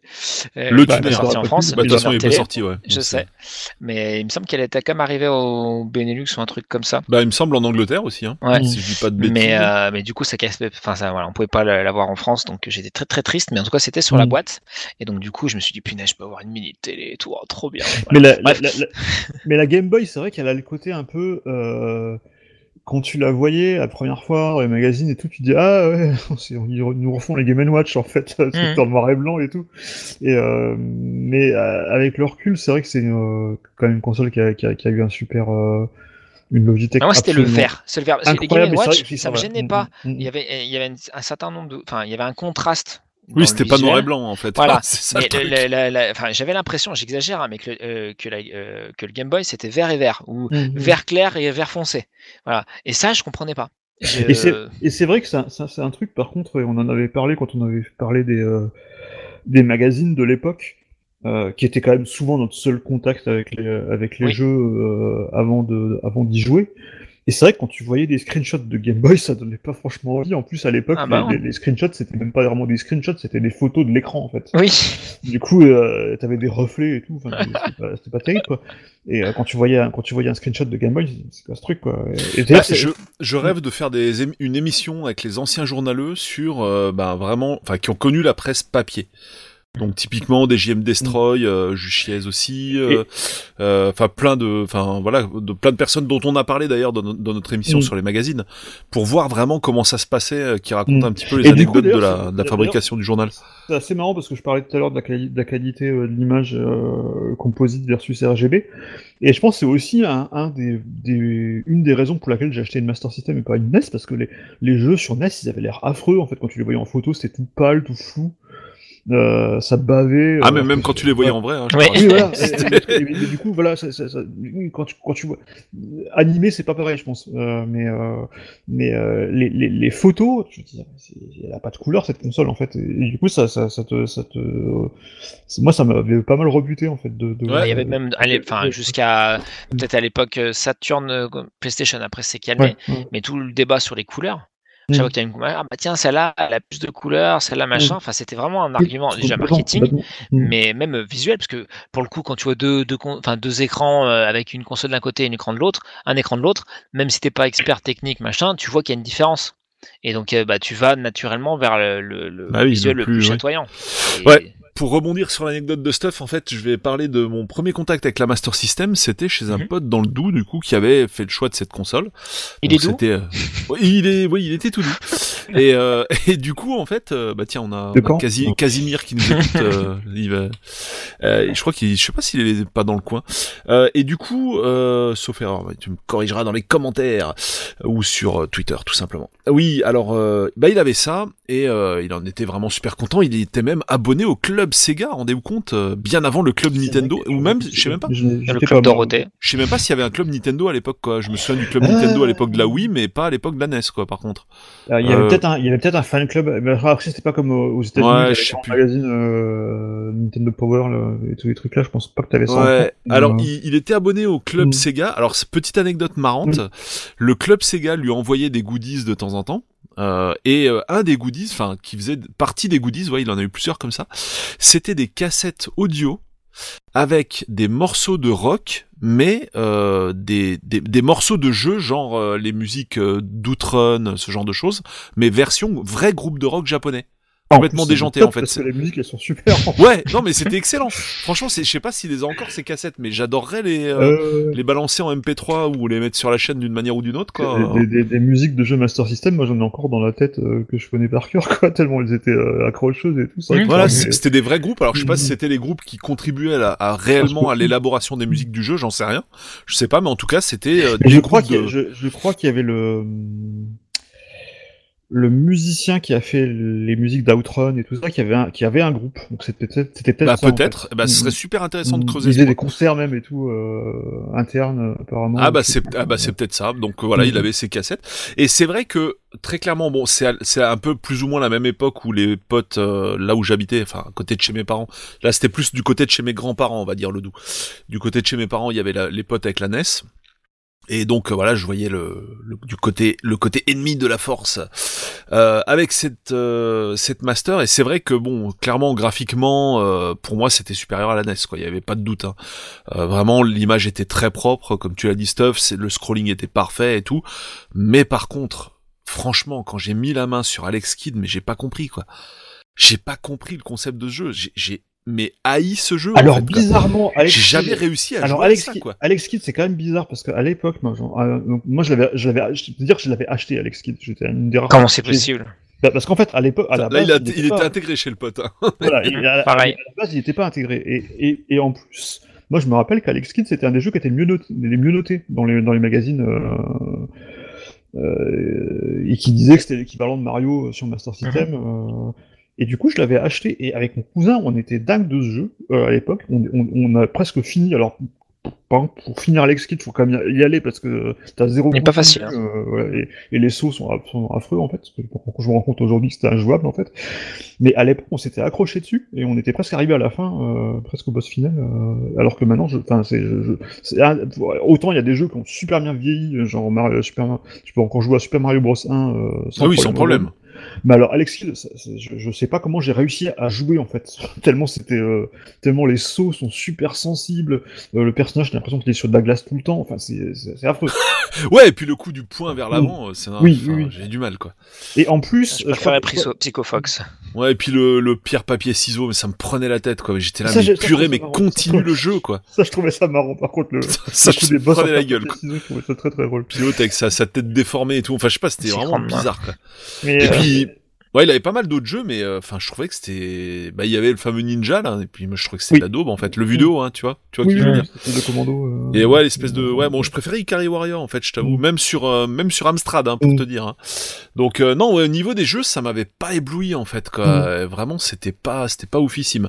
Par contre, non, j'avais eu un autre contact, mais ça j'en avais parlé dans la précédente émission avec mon cousin. Euh, en fait, je dis, des- oui, je dis des bêtises. Même bien avant la NES, j'avais contact avec le fameux contact avec mon cousin, avec les lunettes 3D et tout. Là, les lunettes Ouais. 3D, par contre, ça m'a mis quand même ma bonne petite baffe dans les dents, quoi. C'était Mhm. juste, euh, juste dingue, quoi. Mais voilà, il y avait ce petit, euh, c'est de la parenthèse Master System dans le doux. Euh, je voulais en parler avec ces fameuses cassettes, euh, cassettes de rock. C'était marrant. Voilà, voilà. Pour la partie master, euh, moi, c'est à peu près tout. Ouais. Bah, bah, pff, moi, le, le truc, j'en, enfin, j'en, pareil, j'en avais parlé dans la précédente émission, mais les manettes master, les pads, je ne pouvais pas. J'ai toujours eu l'impression avec ce pad, même si c'est faux, j'ai toujours eu l'impression qu'il n'y avait pas de rotule en dessous de la croix directionnelle, quoi. Que le Mhm. machin et, pouvait s'écraser C'est, euh, complètement en fond de panier du- de la manette, quoi, en fait. Hein. C'est c'est Moi, ce qui était tout particulier sur la Master System, mais je crois que je je, je crois que Le je- bouton pause. je l'avais, je l'avais évoqué la dernière fois, c'était le bouton pause. Il fallait se lever, en fait, pour mettre le jeu en pause, ça c'est complètement, euh... Ouais. Et c'est pour ça que sur les Everdrive Mega Drive, tu as un bouton dessus, bah, c'est pour euh, simuler le bouton pause de la, de la Master System que t'as pas sur Mega Drive, quoi. Et un Voilà. truc qui me fait toujours marrer aussi, c'est d'ailleurs que, que que je me suis, je m'en suis rendu compte récemment quand j'ai euh, racheté une Game Gear avec le, le Master System Converter. C'est que sur la, Mega, sur la Master System aussi, t'avais pas de bouton start. Euh, sur les manettes, t'avais, un- t'avais deux boutons, dont un Tout à fait. qui, il avait écrit start en dessous, mais c'était un des deux boutons. En fait, t'appuyais sur n'importe quel bouton, tu commençais le jeu. Et, euh, et par contre, quand t'appuies sur start sur la console, bah, du coup, ça, ça fait comme si tu mettais en pause. Du coup, ça marche pas du tout en fait quand tu lances un jeu Master System. Genre, euh, tu, tu, tu lances Shinobi, il te dit press start, t'appuies sur le bouton start de la Game Gear, mais ça marche pas parce que c'est, Bah oui, elle a pas de, de bouton start la Master System. c'est clair. Voilà. C'est clair. Petite anecdote euh, aussi dans les Vosges où euh, à l'époque NES avec les potos, euh, il y avait un magasin de jeux vidéo. euh, non, pardon, euh, pardon, ma langue a fourché. Un magasin de jouets. Euh, oui, parce que ça, on avait déjà parlé dans des émissions précédentes. Tu n'avais pas de magasin de jeux vidéo à l'époque. Tu trou- tu achetais tes, mag- tes jeux vidéo, soit dans les magasins de jouets, soit dans Mhm. les grandes surfaces. Dans Et les le truc, euh, t'en avais des fois, mais. euh, voilà, tout à fait. rare, plus rare. Alors, alors à Saint-Dié-des-Vosges, il n'y avait pas vraiment Oui, de magasin d'informatique. Et, et, du coup, tu avais un magasin de jouets avec euh, la vieille vendeuse euh, qui s'y connaissait bah, super bien en Playmobil, Lego, poupée, tout ce que tu voulais. Mais par contre, les jeux vidéo, c'était un truc. Fallait surtout pas lui demander en fait. Quoi. Elle ne panait rien. quoi. C'était un truc de dingue. Et, euh, et du coup, bah ouais, c'était la, petite anecdote aussi des, des fois quand tu tapais une cartouche à 500 balles parce que t'avais oublié de lire les tests avant ou quoi, que tu rentrais chez toi et que c'était une bonne grosse daube, ça faisait, ça faisait bobo quoi. Et, euh, et du coup, en fait, dans ce magasin de jeux vidéo, je me souviens toujours d'avoir vu la Mega Drive pour la première fois en boîte. Et avec sa forme euh, si particulière autour du slot cartouche, je croyais à l'époque, ça j'en ai déjà parlé, je Mm. croyais que c'était une console dotée d'un lecteur de CD-ROM de base. Je, je voyais le, le, le- la forme circulaire autour du slot cartouche s'ouvrir. Je voyais pas le slot cartouche. En fait, du coup, j'avais pas fait gaffe qu'il y avait euh, une fente à ce niveau-là, quoi. Et je pensais que le machin, enfin, que ça avait déjà la gueule d'une chaîne IFI. À l'époque, t'avais des, bah, des appareils laser dans tous les coins, y compris même en, en portatif, quoi.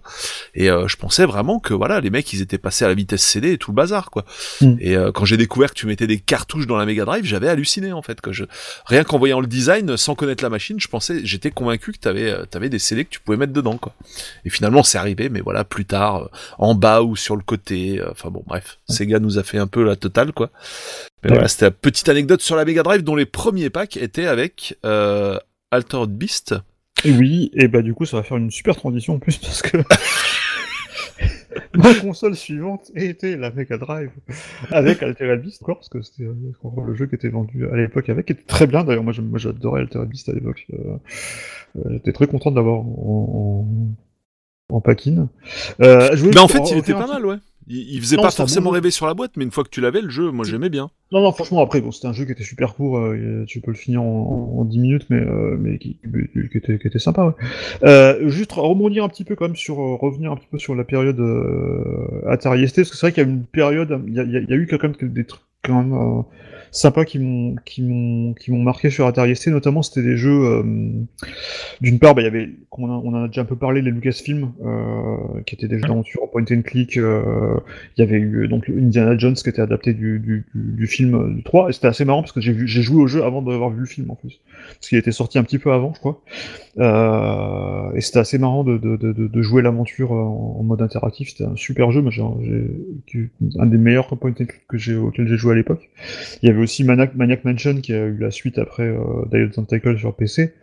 Euh, voilà, donc ça c'était vraiment des, des, jeux que j'apprécie beaucoup. Puis il y avait aussi à l'époque sur Atari ST, sur Amiga, euh, il y avait, euh, il commençait à y avoir des jeux qui, qui essayaient de faire un petit peu euh, plus euh, spectaculaire et plus film. Il y avait une, il y a un, un éditeur qui euh, euh, que j'associe beaucoup à cette époque-là, qui était CinemaWar, qui faisait, de- qui avait fait Defender of the Crown et euh, quelques, quelques autres jeux comme ça, qui étaient un peu des, des mélanges de jeux de stratégie, un peu, un peu de jeux de plateau genre Risk, avec des, des phases d'action. Et c'était quand même assez impressionnant à l'époque, parce que l'Atari ST, c'était quand même le, le premier ordinateur 16 bits que j'ai eu. Euh, et puis t'avais quand même un gros gros gap là pour la peine en, en- en graphiquement par rapport à par rapport à ce qu'il y avait eu à, ce qu'il y avait eu avant. Euh, mais euh, alors autant la, la Master System elle était vraiment complémentaire. Euh, alors l'Atari ST je l'avais quand même aussi pour d'autres choses parce que j'aimais bien aussi un petit peu euh, faire deux trois trucs dessus. Tu peux faire de la musique, tu peux faire de- du dessin, tu pouvais euh, aussi programmer un petit peu. Euh, ce qui était ce qui était pas mal aussi. Euh, mais euh, au niveau jeu, par contre, alors autant la Master System était complémentaire un peu de l'Amstrad, mais alors j'ai eu la Mega Drive, donc la Mega Drive je l'ai eu en début 91. Euh, là du coup l'Atari ST au niveau jeu il a pris la poussière assez rapidement. Donc la Mega Drive, ben, du coup j'ai revendu ma Master System pour euh, m'acheter une Mega Drive. Alors j'ai failli. Alors ce qui est assez marrant, c'est que j'ai failli m'acheter. Alors j'étais vraiment à deux doigts d'acheter une, une, Core Graphics euh, à l'époque, Mhm. parce que j'hésitais vraiment entre les deux. Vraiment, t'avais toujours les, t'avais toujours les, euh, les tests et tout. Puis tu voyais qu'il y avait, il y avait des jeux qui étaient, euh, qui était un peu plus beau sur chorégraphique. C'est ça. Ghost and Ghost. euh, non, c'était celui-là super graphique en plus Ghost and Ghost.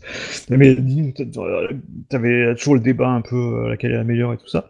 C'est ça, il y euh, avait plus de couleurs ici et ça. Ouais, il y avait plus de couleurs, il y avait, plein- il y avait des, des petits trucs qui étaient, euh, qui étaient un peu meilleurs. Il y avait, il y avait aussi des jeux que t'avais pas aussi sur euh, genre R-Type, des trucs comme ça que t'avais pas sur Mega Drive. Ouais. Euh, j'ai choisi Bizarrement, puisque tu l'avais sur Master. Voilà, j'ai choisi une Mega Drive finalement. Euh, je sais plus pourquoi, parce que je, euh, je crois que voilà, il y a commencé à y avoir des super jeux qui étaient sortis dessus. Il y avait Castle of Illusion qui était euh, le premier jeu hors euh, Altered Beast que j'ai acheté dessus. C'était Castle of Illusion, donc c'était à dire la claque que j'ai pris dès le départ. Euh, C'était une dinguerie. euh, voilà, un jeu. J'ai encore joué récemment. Je le trouve toujours aussi euh, aussi beau et toujours aussi euh, Poétique. C'était vraiment un vraiment bijou ce jeu. Euh, et donc là, la Mega Drive, bah, c'est encore une fois le, coup de la promesse de l'arcade à la maison. Mais là, franchement, je trouvais qu'on s'y approchait quand même vraiment beaucoup parce que Altered Beast, quand tu voyais le, jeu, c'était vraiment. Et pourtant, c'était pas complètement arcade. Donc Golden Axe aussi, pareil, euh, c'était quand même un petit peu en dessous du jeu d'arcade euh, techniquement. Mais c'est vrai que c'était la première fois où t'as vraiment l'impression de jouer à un jeu d'arcade. Sur ta console, euh, t'avais quand même tout un euh, la- au niveau du son aussi, euh, euh, aussi bien la, la Master System que euh, euh, que l'Atari ST. Au niveau du son, c'était quand même assez limité. T'avais genre 3-4 voix de, de avec des ondes carrées, enfin un truc très très basique, très très très très chiptune. Sur sur Master System, la première fois que j'ai entendu la- les musiques de Revenge of Shinobi par exemple qui était aussi un des premiers jeux que j'ai acheté dessus. C'était vraiment, euh, vraiment une, sacrée, euh, Ouais. une sacrée claque. Euh, Ouais, ouais, ouais. Et puis, euh, et puis après, il y a eu Sonic, euh, Streets of Rage. Euh, Ouais. Voilà. Genre, genre, en plus, moi, je la, la Master System, la Drive, je l'ai vraiment eu la, à- pile à la bonne époque parce que c'était vraiment début 91 où t'as commencé, où, euh, où t'avais déjà, tu commençais à avoir Mickey, des trucs comme ça, et puis après, à, la- à la rentrée, Ouais. t'as eu tous les Sonic, euh, Streets of Rage, euh, t'avais, euh, t'avais plein, plein, plein de bons trucs qui sont sortis, Thunder Force 3, enfin plein, plein de trucs qui sont sortis, euh, ou 4, euh, peut-être c'était le 4 déjà à l'époque, euh, qui sont sortis coup sur coup, et c'était vraiment, ouais, vra- vraiment une, gros, une grosse claque là, une grosse claque. Non, mais la machine était chouette, hein. globalement, elle a quand même pas mal marché, la Mega Drive, Franchement, chez nous. oui, hein. oui, oui. Puis, puis t'avais, t'avais, là encore, t'avais pas mal de choses parce que comme je venais aussi de l'Atari ST, euh, t'avais quand même pas mal de choses qui venaient de l'Atari ST aussi, de l'Amiga, euh, notamment Electronic Arts qui, avait- adapté des jeux euh, euh, qui venaient qui venaient d'éditeurs, d'éditeurs européens, donc j'étais pas complètement perdu par rapport à ça non plus. Et du coup, là, c'est vraiment le moment où je me suis, où- j'étais vraiment complètement console à, console à fond pour la peine. Euh, La manette aussi avait une très belle forme, elle était la très en avance. La manette, euh, la, manette était, la manette était super classe. Euh, avec les, T'avais l'impression de voir un batrang, euh, c'était dans les mains, quoi. c'était Avec les trois boutons. Et d'ailleurs, c'est marrant parce qu'il y, a- il y a plein de gens qui se sont plaints quand la Mega Drive Mini est sortie. Euh, qu'ils auraient préféré avoir la manette 6 boutons avec. La manette 3 boutons, j'aimais tellement cette manette pour le côté nostalgique que même si effectivement t'as 2-3 jeux sur la Mega Drive Mini tu pouvais pas jouer parce que t'avais pas 6 boutons, euh, moi j'étais content d'avoir une manette 3 boutons parce que c'est un peu la, la Madeleine de Proust de retrouver cette, euh, de retrouver cette prise en main. Et puis elle, était énorme par rapport aux autres, c'est ça qui était, qui était assez. euh, pour la peine, là, ils avaient vraiment, t'avais l'impression qu'ils avaient vraiment pris euh, tous les critiques qu'ils avaient eu sur la Master System, ils avaient dit, bon, bah, on va la faire euh, plus ergonomique, on la, elle va être énorme et elle va avoir trois boutons, donc c'était, euh, Ouais. c'était plutôt, euh, Et un bouton start, Après, le c'était. fameux. Et à bouton start, tu pouvais mettre Ouais. le jeu en pause, enfin. sans te lever, euh, sans lever de ton, le cul de ta Mm. chaise, quoi. C'était un truc ça. de ouf. Après, c'était vraiment la, la, enfin, la période de la guerre des clans euh, Sega Nintendo, si- si fait- ce qui faisait que si jamais tu étais entouré de, de, de potes, de connaissances qui étaient euh, pro Nintendo, bah, tu voyais pas long d'une Mega Drive. Et c'était mon cas. Euh, mais, euh, mais tous mes amis avaient bah, une Super Nintendo. Mm. Moi, j'avais rien, vous avez suivi. Euh, donc, du coup, euh, je, bah, je, je, je bavais sur euh, bah, moi F-Zero, première grosse claque, Super Mario Kart euh, que j'ai jamais décroché. Et puis, bah, il y avait le, leur Mario All-Star qui était vraiment cool.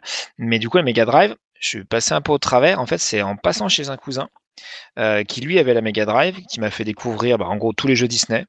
Euh, donc notamment euh, bah, voilà, euh, euh, Case of Illusion version Mega Drive, euh, Quoi avait euh, c'était- Quackshot, très évidemment. Et, et, parce que déjà, on commençait à être un peu subversif, Mortal Kombat. Mm. Voilà, Mortal Kombat qui. euh, bah, voilà, Avec euh, le sang. avec le sang. Donc, tu sais, quand tu étais un peu jeune et tout, que tu voulais être un peu rebelle, etc., bah, tu jouais à Mortal Kombat, c'était cool. Tu savais que Bah, tes parents c'est ça. pas, etc. ça, ouais. À propos, à propos de Disney, par contre, j'ai une anecdote assez euh, édifiante, on va dire. Euh, puisque donc j'avais acheté euh, Castle of Illusion, qui était chef-d'œuvre absolu, encore Mm, oui. qui je trouve très très bien vieilli. Et euh, à l'été 91, euh, j'étais, euh, j'avais acheté donc Sonic, le premier Sonic, aussi. Et en même temps, il y avait un Fantasia qui était sorti. Euh, qui était aussi un jeu de Sega avec euh, Mickey. Je me suis dit, oh, être super, ça va être Et aussi sauf Ouais, qu'il était et- pourri. et sauf que c'était une catastrophe absolue. Ah bah, C'est c'était pas un qui jeu. était, qui était réalisé par Infogrames. euh, Ouais. Et euh, c'est complètement ha- ha- ha- hallucinant à quel point c'était complètement injouable en fait. C'est- En fait, le, le principe était le même que pour Castle of Illusion, c'est-à-dire que tu sautes sur les ennemis pour les tuer. Sauf que tu avais absolument aucun moyen de savoir si tu avais appuyé sur le bon bouton et si t'allais te prendre, et si, t'as- et si le, le saut allait être validé ou pas, ou si t'allais retomber sur l'ennemi et perdre, une- et perdre un point d'énergie. Et c'était une catastrophe ce jeu. Euh, Ouais, il s'est fait, dé- il s'était fait déchirer en fait. Il s'était fait démonter en plus. Et bah, ça, pareil, j'aurais dû attendre le test, encore une fois, mais je l'avais acheté vraiment. euh, J'avais tellement adoré Castle of Illusion que je l'avais acheté les yeux fermés. Ouais, bien- tu t'es dit tous les Disney a c'est de la balle, tu vois Quackshot, Euh, Mickey, et puis après voilà, celui-là, voilà. c'est. Malheureusement, c'était français, donc euh, voilà. Parce qu'il faut ça, il faut ça. Faut, faut Ah oui, c'est- c'est-à-dire, ça vient d'où? Bah oui, c'est Infogrames. C'est Quoi? Infogrames qui a, qui a- c'est Infogrames qui a programmé ce magnifique fantasy. Arrête. Mais Ah oui, d'accord. voilà. Et, euh, Ok. et comme on sait que les, enfin, les, les Français, la French Touch, ils, ont faire, ils savaient faire plein de trucs, mais La des French Touch, à la l'époque, euh, fameuse. à l'époque, ils savaient pas trop, ils savaient pas trop faire, et euh, ou ils ont manqué de temps, ou je sais pas, euh, mais, mais, mais voilà, c'était une, une grosse Punaise, je, je me rends compte qu'il y avait. J'ai oublié, je suis désolé, je vais parasiter tout. Mais sur PC, il y avait un jeu qui m'avait sidéré, c'était Another World. En parlant de français, de jeu Oui, français, oui, oui, voilà, euh, d'Eric Mm. Chahi avec. euh, Mm. bah, je crois que c'est la première fois dans un jeu j'ai vu de la 3D. Ah, donc la- la- Bah oui. l'intro euh, qui était complètement le- mais hallucinante. C'était euh, du, rotoscoping, euh, il avait, Ouais, on il est d'accord. euh, Par contre, le jeu m'avait pas. Enfin, moi, j'avais jeu, découvert ah, bah, sur, bah, sur SNES euh, par rapport le, aux le autres jeu jeux. est français, ça- donc euh, il, il est absolument impo... enfin, il- voilà, c'est les, les Français avaient un, un truc, je sais pas, ils, ils- soit ils testaient pas leur jeu, ou soit ils, ils se disaient que que seuls des êtres exceptionnels pouvaient les finir, mais c'est toujours des jeux Il qui fallait sont super brutaux, cœur, il super fallait. durs. euh, Et euh, effectivement, c'est pas c'est pas forcément. Euh, Ah, c'était un s'en- on Non, par contre, j'ai pas eu ça avec Flashback, quoi. Flashback, il m'a mais totalement accroché. Flashback, quoi, même si j'ai adoré ce jeu, quoi, mais vraiment Flash- Flashback était top par contre. sur Mega Drive. World, Il c'est- Another World, en fait, plus, World, en fait, c'était presque. un peu plus accueillant. Another World, c'est presque en- à la mi-chemin, presque entre un espèce de jeu d'aventure. Euh, t'avais presque un petit côté un peu à la Dragon Slayer, un peu. Euh, Ouais, t'avais des séquences où tu, tu devais t'avais des, presque des QTE en fait, euh, Mhm, des choses comme ça. Donc c'était un peu plus, euh, un peu plus ésotérique comme, comme type de jeu que Flashback, qui était un, Ah, carrément. un. Ça, ça, ça, enfin. Moi, j'avais pas eu j'avais jamais eu d'expérience comme ça, entre guillemets mature euh, et euh, renversante sur un point, d'un Mm. point de vue artisti- artistique et narratif. Voilà. Pour moi, le jeu vidéo, bah, c'était, euh, un, un plaisir ludique simple. Tu vois, je, je vais vraiment forcer le trait, mais genre Pac-Man, machin, des trucs divertissants sans plus, quoi. Et là, il y a une histoire, il y a des cinématiques, il y a, euh, il faut, faut vraiment faire un pas dans le- pour comprendre un peu ce qui se passe. En tout cas, tu as ta propre imagination pour, pour, pour essayer de comprendre ce qui se passe. Euh, C'était rare et déjà, tu vois, j'étais un peu arti dans l'âme. Je, je me suis dit, tiens, ouais, d'accord, le jeu vidéo, ça peut être ça, quoi. Euh, Bah, dans, et, dans- euh, dans le genre, euh, pour revenir un petit peu en arrière aussi, t'avais euh, moi, le jeu qui m'avait marqué sur Atari ST, c'était l'Arche du Captain Blood. Ouais. Qui, qui a un truc complètement ésotérique entre, euh, c'est quelque part entre. Euh, euh, c'est marrant, j'y repensé d'ailleurs parce que c'est en jouant à No Man's Sky, je me suis, je me suis dit ah tiens. Bah, en fait No Man's Sky c'est un peu le l'Arche du Captain Blood version euh, version moderne parce que c'est un jeu où tu vas de planète en planète, tu rencontres des extraterrestres et tout. Et, Mhm. euh, et c'était bah, euh, le premier. euh, euh, Enfin, c'est pas le premier jeu des, des, futurs Cryo, mais euh, le premier qui avait un peu cette esthétique, cette esthétique qu'ils ont eu après avec Cryo. Euh, de Philippe Lurich et euh, Didier Bouchon et je sais plus qui avait fait aussi qui avait participé à ce jeu aussi euh, mais voilà c'était vraiment un truc complètement complètement barré complètement psychédélique avec t'avais Jean-Michel Jarre qui avait fait la musique je crois enfin t'avais des, graphismes, l'interface, on aurait dit un truc de de, de, Bilal ou, de, Giger. Enfin, c'était assez assez hallucinant. Que, euh, là, pour la peine, c'était le bon côté de la French Shot, c'est que quelque part, t'avais des trucs un petit peu euh, peut-être un peu ésotérique au niveau du gameplay, tu savais pas trop ce qu'il fallait faire, tu savais pas trop euh, comment jouer, etc. Et euh, c'était un peu frustrant. Mais de l'autre, t'avais quand même une sacrée créativité chez ces gens-là, chez Eric Chahi, chez euh, Hein euh, chez Philippe Ulrich, chez Reynal aussi. Enfin, c'était un Reynal Oui. plus tard avec Alone in the Dark. de Dark. Mais mais t'avais quand même ouais t'avais quand même une sacrée créativité du côté des Français quand ils faisaient pas des adaptations de de, de, de Disney injouables sur Mega Drive. BD, les Schtroumpfs, des choses comme ça. Voilà. Et je trouve que c'était pas mal par contre non il me semble. Euh, Euh, C'était un peu dur quand même. hein. ouais, Il y avait ouais. des, des trucs que tu, tu, tu comprenais pas trop. Hein. Essaye d'y rejouer, tu comprendras. Il y a des choses Mais, qui se euh, faisaient pas. Mais... Non, c'est Astérix qui était, c'est Astérix qui était bien, mais Astérix c'était de Sega, c'était pas d'accord. Ouais. Euh... Donc voilà. Mais euh, Mega Yes. Drive, ouais, euh, Mega Drive, à part ces déceptions-là, c'est vrai que j'ai quand même beaucoup plus de de, de, de, de, vraies claques, aussi bien euh, graphiques que, que du gameplay. Comme on a dit, il y avait euh, Quackshot. Et après, mon regret avec la Mega Drive, par contre, c'est que vu ma politique, euh, enfin la politique familiale euh, à la maison de t'achètes une console si tu en vends Ouais. l'autre, du coup, euh, bah, je vais enchaîner sur la Super NES euh, rapidement. J'en reparlerai après quand, quand ça sera mon tour. Mais euh, du coup, j'ai revendu ma Mega Drive pour acheter une Super NES et j'ai complètement loupé par contre la deuxième partie euh, de, la, de, la vie de la console avec euh, avec Aladdin, Virtua Racing et tout ça. J'ai Ah ouais. complètement sauté ça Ah ouais. et, euh, parce que j'étais déjà passé sur, mes- sur, sur Super NES. à- à- Bon, à le méga l'époque. CD, ça tout le monde l'a Euh, sauté par voilà. contre, mais euh, Ouais, ouais. Bah, j'avais, après, j'avais un pote, j'avais, j'avais mon, mon ami riche euh, à moi, euh, qui avait, Ah. qui avait tout, qui, qui avait pu garder sa Mega Drive lui. et du coup, euh, je emprunté des fois pour jouer à Streets of Rage 2, et, euh, quelques Sonic 2 aussi il m'avait prêté, euh, des petits trucs comme ça, j'ai quand même pu, euh, pu essayer. Ah, les amis, Euh, heureusement, heureusement qu'ils sont Mm. là quand même, ces amis. Hein. Parce que c'est vrai Mm. que. Les Ah, de toute façon, amis on a riches. tous été un peu Mais c'est beaucoup, que- vrai que ça, d'une manière générale, c'est un truc qui est quand même récurrent euh, jusqu'à. euh, on le fait, on le fait plus vraiment aujourd'hui, mais euh, mais c'est vrai que moi jusqu'à euh, jusqu'à l'époque de la PlayStation, on se passait les consoles. euh, Oui. Et on jouait des fois chez soi, euh, avec voilà. euh, d'autres, avec des copains, etc. C'est vrai que c'est un Mm. truc qui se perd un peu, même s'il y a certains jeux qui, qui Bah, ont renoué a ça. plus- On n'a plus vraiment besoin maintenant, à part qu'on ait des exclus. Voilà, la dernière fois, Ouais, tu sais justement, qu'au pire, t'as du online, quoi. Mm, Justement, la dernière fois que ça m'est arrivé, euh, euh, c'est quand j'étais allé jouer chez une amie pour jouer à Journey en fait, parce que j'avais pas de PS3 à l'époque. Et, Oui. euh, et du Bah, coup, c'est marrant, j'ai fait la même chose. Enfin, moi j'avais la PS3, mais j'avais pas Mm. le jeu. Et Mm. du coup, je suis allé euh, effectivement euh, chez une amie qui m'a fait jouer à Journey. Et après, j'ai acheté évidemment le jeu après dans la foulée. Mais, euh, Mais c'est vrai que ça, mais- s'est perdu, parce- ça s'est perdu Ouais. aussi parce que les jeux sont pareils partout maintenant en fait. Euh, hormis les exclus, euh, t'as Oui. même plus beaucoup de. Alors Oui, puis je sais pas, j'ai l'impression que on est de- devenu peut-être une société beaucoup plus euh, individualiste. Ah bah, c'est clair. une impression, c'est certain. c'est carrément en plus, certain. ouais. Les choses, plus, on les pourrais- garde en fait. Alors ouais, déjà, maintenant, euh, ouais. enfin, les, les, enfin, les objets, surtout là, si on parle des dernières consoles, bah, genre la PS5, euh, Voilà, c'est ça. Tu peux plus la, tu tu, tu, ouais, tu, tu essaies pas trop fois- de la traîner ou de la prêter parce que est tu te dis, ben, installée, voir. quoi, Voilà, tu, la, tu n'y touches plus, quoi. Voilà.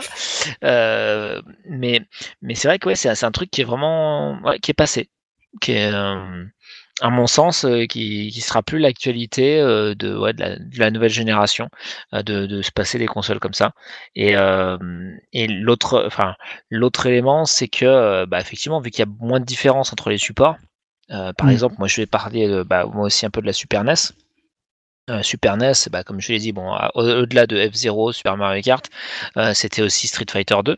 Oui, bah, c'est ça flash. Et voilà. flash. Et bah, c'était ouais, Donkey Kong, euh, euh, Country. Euh, c'était des, des, des jeux que tu avais que sur ce support-là. Donc en fait, Mm. bah, c'était simple. Tu voulais y jouer, bah, il fallait, il fallait cette console-là.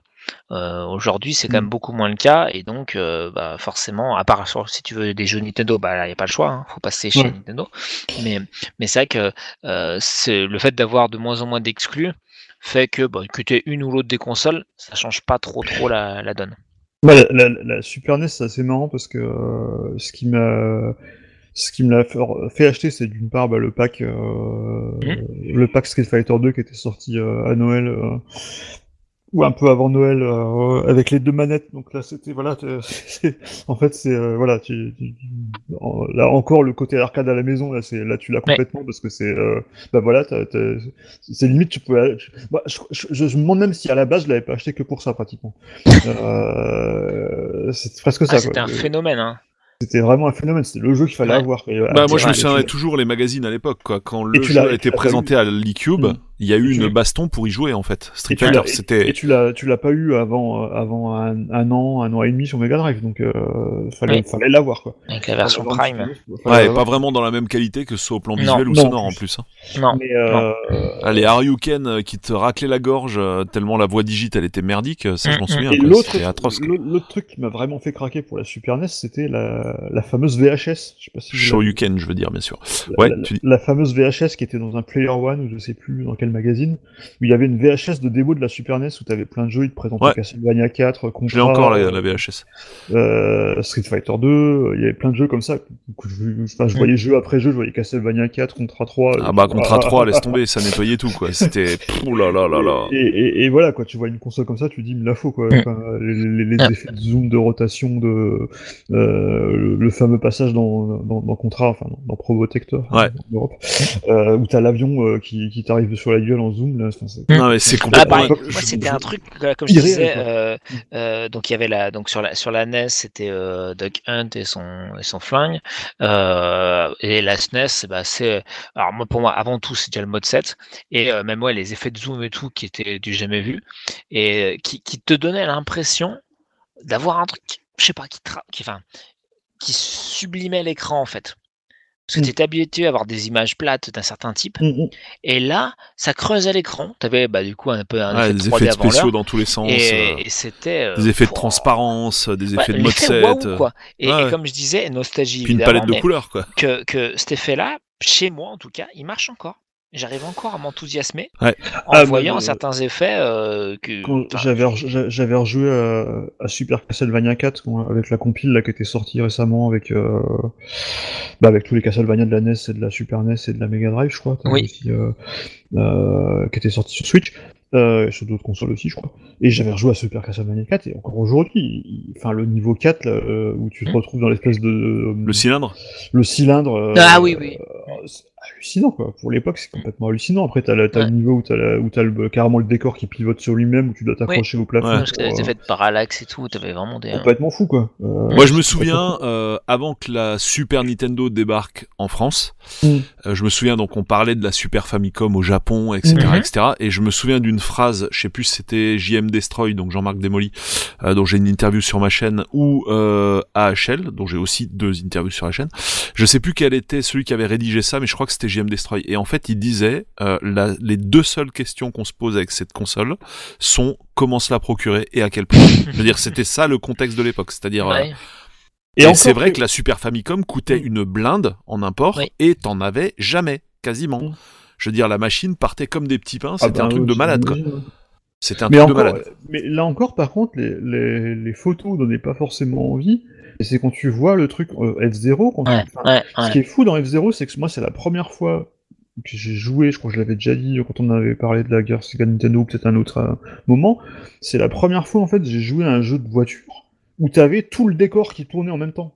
Oui, bah bien Et sûr. pas, et pas juste un, un effet avec un, un, un virage euh, et des bandes de couleurs qui, qui, qui restent. Qui clignote, euh, quoi. Bah Qui oui. clignotent. Et là, En fait, c'était la 3D avant la 3D, Ouais. en fait, quoi. Et t'avais carrément tout. C'est complètement fou. Alors, maintenant, la, la- la Mhm. première fois, c'était pas dans F0 que j'ai découvert ça, c'était dans Mario Kart. Parce que c'était, euh, Ouais. euh, j'ai j'ai eu, eu Mario Kart avant, avant F0. Mhm. Et c'est complètement fou, quoi, cet effet, quoi. T'as la, t'as- c'est- Non, puis Ouais, même t'avais pour la l'impression première que ça fois. transcendait l'écran, quoi, que ça, ça, ça coupait à l'intérieur. Puis en- que ça- Oui, et puis encore une fois, c'est, enfin, on a déjà souvent parlé à longueur d'émission, c'est Nintendo, c'est, c'est pas que le software, c'est le, le mariage des deux, en fait, du hard et du ouais. soft. Et là, les mecs, ils t'exploitent les boutons Mm. latéraux qu'on voit pour la première fois sur une Ouais. console en faisant les déplacements latéraux Mm. du vaisseau. Et du Mm. coup, c'est la première fois aussi que dans un jeu, tu déplaces latéralement ton véhicule, quoi. Ouais. Et que du coup, t'as, c'est plus seulement gauche-droite, quoi. Il faut, faut aussi penser dans, dans la largeur et c'est, c'était Ouais. De hallucinant, toute façon, en fait. voilà, enfin, F0. euh, enfin, Bon, F0, Qu'est-ce voilà, peut encore aujourd'hui, euh, qu'est-ce que tu veux, quoi, la je veux dire. Vitesse, la vitesse d'animation et tout, les effets, la musique, machin, enfin, c'était non, mais- à tomber par terre. Ce qui était, Et, donc du coup, ce qui est intéressant, et là, c'est là où juste où je me, je me permets de- d'abonder en ton sens, euh, Polo, ce que tu disais sur la, la manette, les gâchettes, etc. Donc moi, je suis complètement fan de la manette. Dès que j'ai vu ça, je dis c'est bon, c'est c'est la meilleure manette de la vie, quoi. Et, euh, et en fait, euh, c'est à partir de ce moment-là où vraiment j'ai vu plein de gens qui jouaient en bougeant leur corps. Je sais pas si vous, Oui. ça vous a fait ça aussi. Euh, ils bougeaient à gauche, à droite, etc. Comme s'ils étaient vraiment sur la route. Et, comme et, s'il euh, était dedans, quoi, en fait. c'est ça, donc on se faisait évidemment charrier quand on avait la manette et que les gens nous regardaient en disant mais ça sert à Et rien de bouger, etc. Et mais tu disons- pouvais pas t'empêcher, c'était euh, tellement immédiat et que euh, et- et ton corps disons- était obligé de bouger pour... Ouais, Oui, et dix ans après, euh, Nintendo a sorti euh, Mario Kart avec un petit volant en plastique. C'est cela. Ouais, où là, il fallait vraiment bouger. Mais moi, je me souviendrai toujours sur F0, la, la baffe, mais franchement, faudra qu'on se fasse une émission sur nos plus grandes claques graphiques. Ça, franchement, Mhm. j'y tiens, c'est hyper, hyper Bon, bien. on hyper... on fait. hein. Ouais, mais. enfin, Mais enfin, on l'a commencé en tout cas. Ah, mais c'est, ouais, c'est encore, c'est encore. C'est vrai. Non, mais je, je savais même plus quoi, enfin, je me souviens même plus On qu'on l'a- avait commencé ça. on l'avait on Polo, bonjour Ah bah, Polo. Ok. Donc, euh, ok, j'ai, j'ai passé une par contre, on l'a pas, on l'a- je peux- on l'a 20 pas fini. on l'a pas fini. Mais te justement, je sais pas si je fini. Ouais, je sais pas si je parle de ça dans celle-là où il faut que j'écoute notre propre émission. Euh, mais le truc, c'est que ce qui m'a C'est vraiment, l'épisode mais- 38, saison 1. ce qui m'a totalement buté en fait dans ce jeu, c'est euh, j'adore quand le début, euh, t'as le début du décor qui s'affiche, où là t'es juste vu de haut, donc là jusque là comme Oui. sur n'importe quelle console qu'on a déjà vu avant quoi. Ouais, C'est tu que t'attends à ce bascule. Non parce que voilà c'est ça, c'est-à-dire qu'on avait connu des jeux de bagnole qui étaient vus de haut, genre à la Ouais. micro machine, tu vois. Où en fait, bah, tu te dis, ok, tu vois le circuit, il arrive comme ça de haut, tu te dis, bah, ok, ça va être un jeu, tu vois, vu de haut, et puis euh, voilà, c'est Mmh, bien. Mmh. limite avec des rotations peut-être euh, par ce qu'on n'avait pas avant quoi tu vois ou là Ouais, sur. Micro Machine c'était que des scrolling quoi. Et là quand t'as le en plus il y a, il y, a un- il y a un bruit caractéristique qui te Oui, rentre avec dans le crâne. le- le- le- le- Voilà. Dans la, musique- d'intro, t'as ça, ouais. dans la musique d'intro t'as juste le son qui vient quand t'as le, le plan qui s'incline vers l'avant et là t'es là mais waouh qu'est-ce qui se passe quoi? C'est la première fois que tu vois ça. Je veux dire c'est des trucs ça doit pas parler à enfin Mm. aux gens aux générations qui sont habituées à la 3D où c'est complètement commun tu quoi tu l'avais eu un peu ça, dans, mais en arcade, c'était dans, dans Thunderblade, sur euh, la Oui. bande d'arcade de Thunderblade. En fait, euh, le jeu commence comme un shoot 'em up euh, en vertical, avec ton hélicoptère qui est vu de haut dans les immeubles et tout. Et à bout d'un moment, Mhm. ça, ça passe en 3D. T'as carrément l'effet, vous, ça passe en 3D. Et c'est, mais par contre, effectivement, sur une console de salon, c'était complètement. Moi, je me... la première fois que j'ai joué à F0, je me suis dit, mais on dirait, c'est un jeu Sega en fait. Oui, c'est vrai, en fait, c'est vrai. c'est- c'est- c'est- Et ça a fini par être un jeu Sega en plus. Voilà, et ça a fini par Oui. être un jeu Sega. donc, euh, Non mais en fait le plus drôle, le plus drôle c'est que ouais Sega était le maître de l'arcade et là les mecs les mecs qui viennent avec un jeu d'arcade qui est jamais sorti Bah. en arcade et qui sortira enfin si qui sortira en arcade mais bien bien plus tard avec F0AX quoi. Euh, mais euh, mais enfin Bah, les gars ils te défoncent euh, enfin Bah, ce qui est fou, c'est qu'ils ont, c'est qu'ils ont fait avec le mode 7, en fait. Non, mais genre- En partie. Ce que faisait Sega en arcade avec les, avec les zooms et les, euh, de sprite. euh. ouais c'est ça mais je veux dire euh, ça, le vrai mode apporté 7 la t'avais même pas d'équivalent en arcade au moment où c'est sorti Non, quoi. non, non. Je veux dire t'avais un truc qui était plus puissant que l'arcade chez toi quoi c'était un Ouais. truc de dingue. Ah, c'est- ça transcendait tout ce qui, tout ce qui Non mais là voilà, Et comme tu l'as très bien dit Damien, euh, je suis Oui. dans une précédente émission, ça a tout nettoyé. Voilà. Je veux dire même si t'es un pur Segaman, bon c'est con, on n'a pas Arnaud Taku avec nous là qui serait Oui, en train de contre-argumenter euh, là s'il écoute l'émission, il doit être en train de bouillir. euh. Ouais, je, peux, je peux- je peux- je peux tenir un peu ce rôle-là parce que moi j'étais quand même vraiment à fond Sega euh, avant. Et euh, même si je lui revenais un peu du côté de Nintendo, des fois je rageais un petit peu parce que je voyais Castlevania ou des trucs comme ça. ça oh, j'aimerais bien jouer quand même à ce jeu. Euh, mais c'est vrai que la, Super NES ça a été un peu ma, ma, ma, ma revanche et quelques et, ouais, alors, je me suis dit enfin je, j'ai enfin découvert les les Mario et Zelda que j'avais euh, avec un peu de mauvaise foi à l'époque, un peu oui, on a, on a Wonder Boy, on a, Ouais, on ouais. a ce qu'il faut. On- Euh, et c'est quand j'ai quand j'ai joué à Link to the Past quand même, je me suis dit- parce qu'on parle beaucoup de claques, de claques graphiques, mais t'as quand même aussi des claques de gameplay, euh, Oui. parce que voilà, Nintendo c'est aussi beaucoup ça quoi. hein, euh, et la première fois que j'ai joué à, à Link to the Past, j'étais complètement. Ah bah oui, non mais non mais laisse tomber, le, le mec qui t'appelle par ton nom dans le jeu là, c'est ça te fait un Mm. choc quoi. C'est euh, c'est un, ben, c'est encore encore aujourd'hui un chef-d'œuvre. Euh, Un chef-d'œuvre absolu, totalement. Et, et, et idem pour les Mario. Alors Ma- Mario World, par contre, j'ai un peu moins. euh, ça, me- ça me branchait pas trop en fait. Quand- déjà, Super je- Mario je- World Ouais, déjà à l'époque, Ouais. quand, je, vois- quand, je, quand je voyais les photos à l'époque, je trouvais pas beau ce jeu. En fait, les graphismes étaient un peu bizarres. Euh, et par contre, j'ai Yoshi Island, il est magnifique. Yoshi Island est absolument magnifique. Et par contre, le Mario, comme je, je Ah, l'avais mais il est creux, en vrai, sur, euh, sur les Mario, en fait, le, moi, le premier, les premiers Mario auxquels j'ai joué, c'était le, c'était le Mario All Stars. euh, sur, euh, et Oui. du coup, j'ai découvert les trois en même temps. J'ai joué aux trois, euh, aux Pareil. trois premiers en même temps. Et, euh, et voilà, ouais, c'était un peu, c'était aussi un peu ma séance de rattrapage de, culture euh, vidéoludique parce que du coup, je me suis, euh, en, en quelques mois, je me suis rattrapé. Euh, euh, 50 Nintendo. Euh, Zelda, euh, Ouais. Metroid c'est venu plus tard parce que Super Metroid est sorti quand même be- beaucoup plus tard, mais euh, euh, mais voilà. Et puis Ouais, alors, ça a Star Fox, vous l'aviez testé, Star Fox? Mais- Ouais, ouais, bien sûr, à l'époque, Star- je l'avais de- pas je- Day One, mais presque. Je l'avais pas acheté Star Fox, euh, j'avais failli l'acheter, je crois, mais je sais plus pourquoi je l'ai pas acheté d'ailleurs. Euh, mais je crois, que, mais je- pareil, bah, Star Fox justement, moi ça me rappelait des genres de jeux que j'aimais pas trop sur Atari ST, euh, les genre euh, les trucs genre Star Glider et tout, qui étaient en 3D Ouais. polygonal. J'ai jamais trouvé ça très très. euh, Autant ça, me- je trouvais ça impressionnant euh, de voir ça sur une petite Techniquement. console euh, techniquement, Mhm. mais c'est vrai que ça ne m'avait pas plus branché que ça. Et euh, Alors, Euh, Ouais. Alors Star Fox, pour l'anecdote, euh, moi je me Mm. souviens de comment j'ai vécu le truc quand c'est sorti. Euh, au plan technique, je trouvais ça, euh, bah, je trouvais quand même que ça claquait pas mal, même si c'était pas. Enfin, en fait, c'était les débuts de la 3D. Donc en gros, c'était la fait, 3D moi, moche au moment où la 2D était Voilà, quasi à son, ap- enfin même pas quasi, mais à son apogée, selon moi. Moi, Star Fox, en- Star Fox, en fait, j'a- j'avais l'impression, quand je l'ai vu, d'avoir vu ce, de- ce genre de jeu 15 000 fois sur Atari ST, en fait. Ouais. Parce que t'avais plein de trucs qui ressemblaient, en fait, sur Atari ST. Oui, alors c'est non, ouais, c'est- comme, oui, euh, mais c'est vrai que toi t'avais le profil euh, Ouais, microïste, quoi, mais que j'avais Mhm. pas du tout en fait. Ouais, ouais. Et du coup, moi, ouais, j'avais pas cette impression-là. Par contre, je me souviens de ce qui m'avait vraiment cassé les pieds, mais au plus haut point. C'était l'histoire des personnages euh, peluches, euh, tu vois, euh, SD, machin, euh, avec des petits animaux, machin. je Ah me oui, suis dit, oui. mais attendez, les gars, vous avez là, maintenant, quelque chose qui est une vitrine technologique, parce que c'est vrai qu'à l'époque, c'était ouf sur console, ça existait pas. Et je me dis, mais pourquoi vous faites pas un truc sérieux à la Star Wars, quoi? Bah, C'est marrant parce qu'en fait, il l'avait Oui, fait aussi que, un peu, euh, il avait fait aussi un peu sur F0 où t'avais aussi des persos. Mais F0 c'est pas pareil en fait. F0 c'était un peu plus des personnages de de bande dessinée, euh, un peu style euh, comics américain et tout. Et après ils ont continué à jouer là-dessus d'ailleurs. Mais ça faisait ça faisait ça faisait un peu plus sérieux on va dire quoi sur F0. Mhm. Puis à la fois les, enfin sur F0, t'as pas des cutscenes toutes les 5 minutes où t'as les persos qui se parlent, quoi. Donc, quelque part, ça se fait oublier, on va dire. Alors que là, euh, bah, sans arrêt, t'as des petits lapins qui sont en train de parler à des grenouilles et tu te dis, mais qu'est-ce qui se passe, quoi? Je suis dans l'espace, dans un putain de, pas space opéra, quoi, mais un put- une putain de simulation avec euh, truc tout en 3D, temps réel et tout machin. Mais me mettez pas des lapins et des, des grenouilles, quoi. Mettez-moi, euh, je sais pas, des, des persos euh, matures et tout. Ça, c'est vrai que c'est vraiment le côté Nintendo qui me cassait les pieds. Euh, c'est le côté euh, le côté gamin enfantin et tout même si j'adorais les Mario et tout c'était pas le souci. J'aurais voulu que ce soit plus sérieux en fait quoi que ce... enfin même au niveau de la console enfin bon ça c'est Ouais, encore un autre sujet. c'est encore un autre sujet. Mm. mais vraiment je me souviens c'est ça qui m'avait ça qui m'avait vraiment euh, un peu choqué en fait quand il est sorti. Même si le jeu était très bon je le reconnais.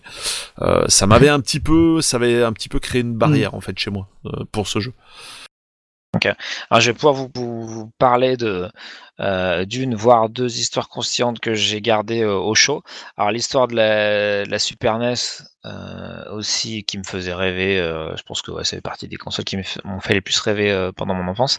Euh, C'était que, euh, alors ceux qui me connaissent le savent bien, j'ai une aversion profonde et forte pour le fromage.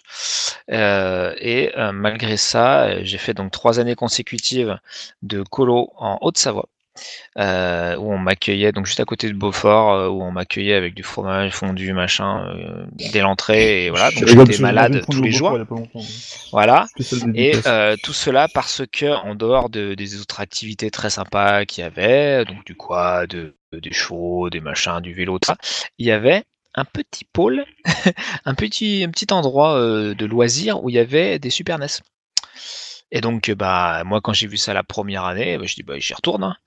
donc, entre midi et deux et le, le soir, j'allais jouer, donc, et notamment Super Street Fighter 2, euh, à Donkey Kong Country. Il y avait même euh, Doom à l'époque, Euh, mais c'était vraiment ce. Street Fighter et Donkey Kong sur lequel on, jouait énormément. Sur, euh, Doom Tout à fait. Sur Super NES et était, Et, euh, et, c'était aussi un. moi, c'était vraiment la console à deux, quoi. C'est vraiment un truc où euh, on, on, on- on s'éclatait ensemble. Euh, c'est un truc que j'ai. C'est une console que j'ai vécue comme une console très euh, collégiale, très familiale. Euh, Mario Ouais, Kart, c'était ouais. pareil. Euh, même bah, Zero, oui, euh, oui, ouais, c'était. Et euh, ouais, ça, du coup, j'en ai vraiment des très très bons très bons moments. Donc ça, c'était la première marrant, anecdote. Oui, pardon. vas-y. Vas-y. Vas-y, ta seconde anecdote. C'était juste pour. La euh, seconde euh, année. Vas-y, vas-y, excuse-moi. Pour rebondir. C'était juste pour rebondir sur le, le côté console familial. et C'est vrai que c'est. D'accord. Et je pense qu'après, du coup, c'est un truc sur lequel euh, Nintendo a pas mal euh, euh, bah, capitalisé. euh, parce que du coup c'est quelque Mm. chose qui est resté et justement c'est pas pour rien qu'il y a des, des, des licences comme euh, Mario Kart et tout qui continuent à très bien marcher aujourd'hui et la deuxième anecdote c'était vraiment sur l'Amstrad qui est avec du recul, pas forcément le support qui a marqué euh, le marché et l'univers du jeu vidéo et les joueurs, mais euh, c'est surtout en fait euh, que, euh, pareil, ceux qui me connaissent, donc Polo et savent, savent que j'ai pas forcément, euh, euh, je peux pas me targuer d'avoir eu, beaucoup d'avoir de chance au jeu, etc. Et un jour avec mes parents, on était allé à un loto quelconque, et, et donc le premier, le premier lot, c'était Enfin non, pardon, le deuxième lot, c'était euh, un Amstrad. Donc comme je vous l'ai dit, euh, je pouvais pas avoir, j'avais pas le droit d'avoir une console à la maison. Mais je me suis dit, sur un malentendu, si je gagne l'Amstrad, on pourra pas me le retirer. On l'a même pas acheté. Donc euh, j'avais vraiment capitalisé avec beaucoup d'espoir. je croisais tous mes doigts et tout ça pour pour pour l'avoir. Et malheureusement, je n'ai eu que le premier prix qui était donc un, voyage à Disneyland tout frais euh, sur euh, trois jours quand même. Je pense que ce truc ça n'existe plus. Donc c'était en 90 vers la, vraiment à l'ouverture de ce qui s'appelait Disneyland Paris à l'époque. Euh, et donc j'étais dégoûté parce que j'avais eu Oh. le premier lot et tu m'étonnes. j'avais pas eu mon Amstrad. Et, et donc je me vois aller chercher. À l'époque c'était juste un petit ticket quoi. Ils te donnaient un petit machin pour te dire bah voilà c'est le truc pour quatre personnes etc. Et je passais à côté de l'Amstrad et je pleurais toutes les larmes de mon corps intérieurement en disant punaise, je suis passé à ça, c'est passé à ça. Euh, voilà, c'était les, les petites anecdotes croustillantes euh, juste pour vous, pour je vous remercier d'avoir euh, d'être resté jusqu'au bout du podcast. Mais Je suis quand même déçu que personne n'ait acheté une GX, une GX 4000 quand même. euh. Bah, je me souvenais, euh, enfin, je me souviens en avoir vu dans les grandes surfaces empilées sur des palettes. Ah même euh, à l'époque. mais ça partait pas, quoi, en fait. Je veux dire, même soldé à mort, Bah, il y avait euh, personne qui achetait ça, j'ai- essayé de retrouver justement une, une, une couverture de tilt sur la GX 4000 qui était euh, en- parce qu'en fait la GX 4000 est sortie en même temps que la Mega Drive en Europe quand même en, Oui. Euh, C'était complètement à contre-courant, quoi. C'était. Voilà, c'était ça. Et voilà, ouais, j'ai retrouvé, j'ai retrouvé la, la, la, la couverture avec le crocodile d'Amstrad qui, euh, Oui. qui bouffe une, qui- une console made in Japan. Euh, c'est très très très drôle. Oui, je ou alors, euh, t'avais la pub aussi où le, crocodile avait une batte ou une massue. Oui, oui, oui. Et t'avais le, le chinois, enfin le japonais qui d'ailleurs n'était était un européen déguisé en asiatique en fait, Oui, bah, avec euh, des des petits oiseaux autour de, de sa tête parce qu'il avait été assommé par le crocodile avec sa batte. euh. Mais je pense que même, même, même venant de Tilt, c'était ironique. Mais, euh, mais c'était assez marrant. Assez marrant de, de- Ouais, de là- repenser. là- non mais là c'était- les pubs. Je te parle des pubs Amstrad de l'époque quoi. Oui, mais là, là ouais, ouais, j'étais, j'étais sur la couverture. euh, Ouais, ça non, m'a ouais, fait couvert. penser- Ça m'a fait penser à cette merveilleuse console qu'on a, qu'on a tous heureusement sauté. Bah Euh, oui, parce qu'elle était, elle était complètement dépassée déjà rien qu'à sa et dont, sortie. et quoi. dont les jeux sont, ils sont super chers aujourd'hui parce qu'ils sont très rares du coup. Bah oui, comme tout ce qui a pas marché quoi. Et, euh, et voilà. Mais ça là, je pense que tu la retrouveras pas sur Zen Market. hein, non ça ça y a pas de chance non. c'est Ah clair. vu que c'est très européen, non. Bah non ouais, enfin ouais. De- Bah, justement tout, tout, tout ce qui est l'exp- même l'époque euh, Amiga ils ont pas connu en fait eux. Hein. Bah oui. Et, euh, bah, c'est- non, non, ils ont, ils ont eu leur PC à eux. Donc, euh, Bah oui, eux. c'est- Son ils avaient les, Mais les chars 68 000 quoi. Mais enfin bon il y en a pas beaucoup qui les avaient je pense. Mais euh, PC 88 et tout ça. Enfin, tous les. les Mm. trucs, Ils avaient plein d'autres euh, trucs, ouais. Mais c'est vrai que c'est Philippe Dubois qui raconte très souvent cette anecdote que euh, il est en contact bah, avec des gens du monde entier quoi via l'association mo5.com Ouais. et euh, notamment en contact avec euh, des japonais euh, donc euh, bah, qui ont bah, suivi et même participé à l'histoire du jeu vidéo au Japon et euh, quand il leur a montré un Amstrad avec Turrican les gars ont halluciné en fait. Non mais ça il Par il y a- raconte à chaque par fois. Contre, par, par contre, il y a beaucoup de jeux de l'époque, euh, des jeux européens qui sont sortis au Japon. Des jeux de logiciels, d'Infogrames. Oui. euh, il y en a eu plein qui sont sortis au Japon, euh, sur, sur Super NES, sur, euh, sur Mega Drive, sur PC Engine, même. T'as eu, de- t'as eu Panza Kickboxing sur PC Engine, quand même, euh, qui est sorti. Donc Eh voilà, oui, c'est il y a vrai. quand même pas mal de choses qui sont sorties comme ça. Sur, euh, mais c'est vrai que les machines, par contre. euh, Non, mais c'est- c'est vrai que c'est nous. C'est un peu triste parce que enfin le l'Amstrad quand même avant l'ère console euh, l'Amstrad c'était c'était génial en fait. Bah, ah, bah, c'est c'est vrai que c'est- c'est- ça a été ma, ma... Je pense que, enfin, si, Moi si je j'étais re- fan de l'Amstrad en vrai. Hein, et Si je repense euh, un peu à toutes les expériences que j'ai eues, euh, 8 et 16 bits, euh, euh, comprise, je pense que euh, l'Amstrad, c'est déjà, ben, je pense que c'est déjà le la première fois où j'ai eu un, or- un- une machine où tu jouais un ordi. euh, à, Bah, à moi. Oui, oui, Donc, en fait. donc, Bah, en fait, Ouais, c'est ça, tu résumes bien ce que j'allais dire. C'est-à-dire, moi, l'Amstrad, c'est la première fois qu'il y a une machine de jeu, euh, que ce soit une Mm. console ou un micro, que j'ai envie d'acquérir, en fait. La première Et, fois euh, de toute ma vie. puis, Tous les euh, trucs que j'ai vus avant, c'était de la merde.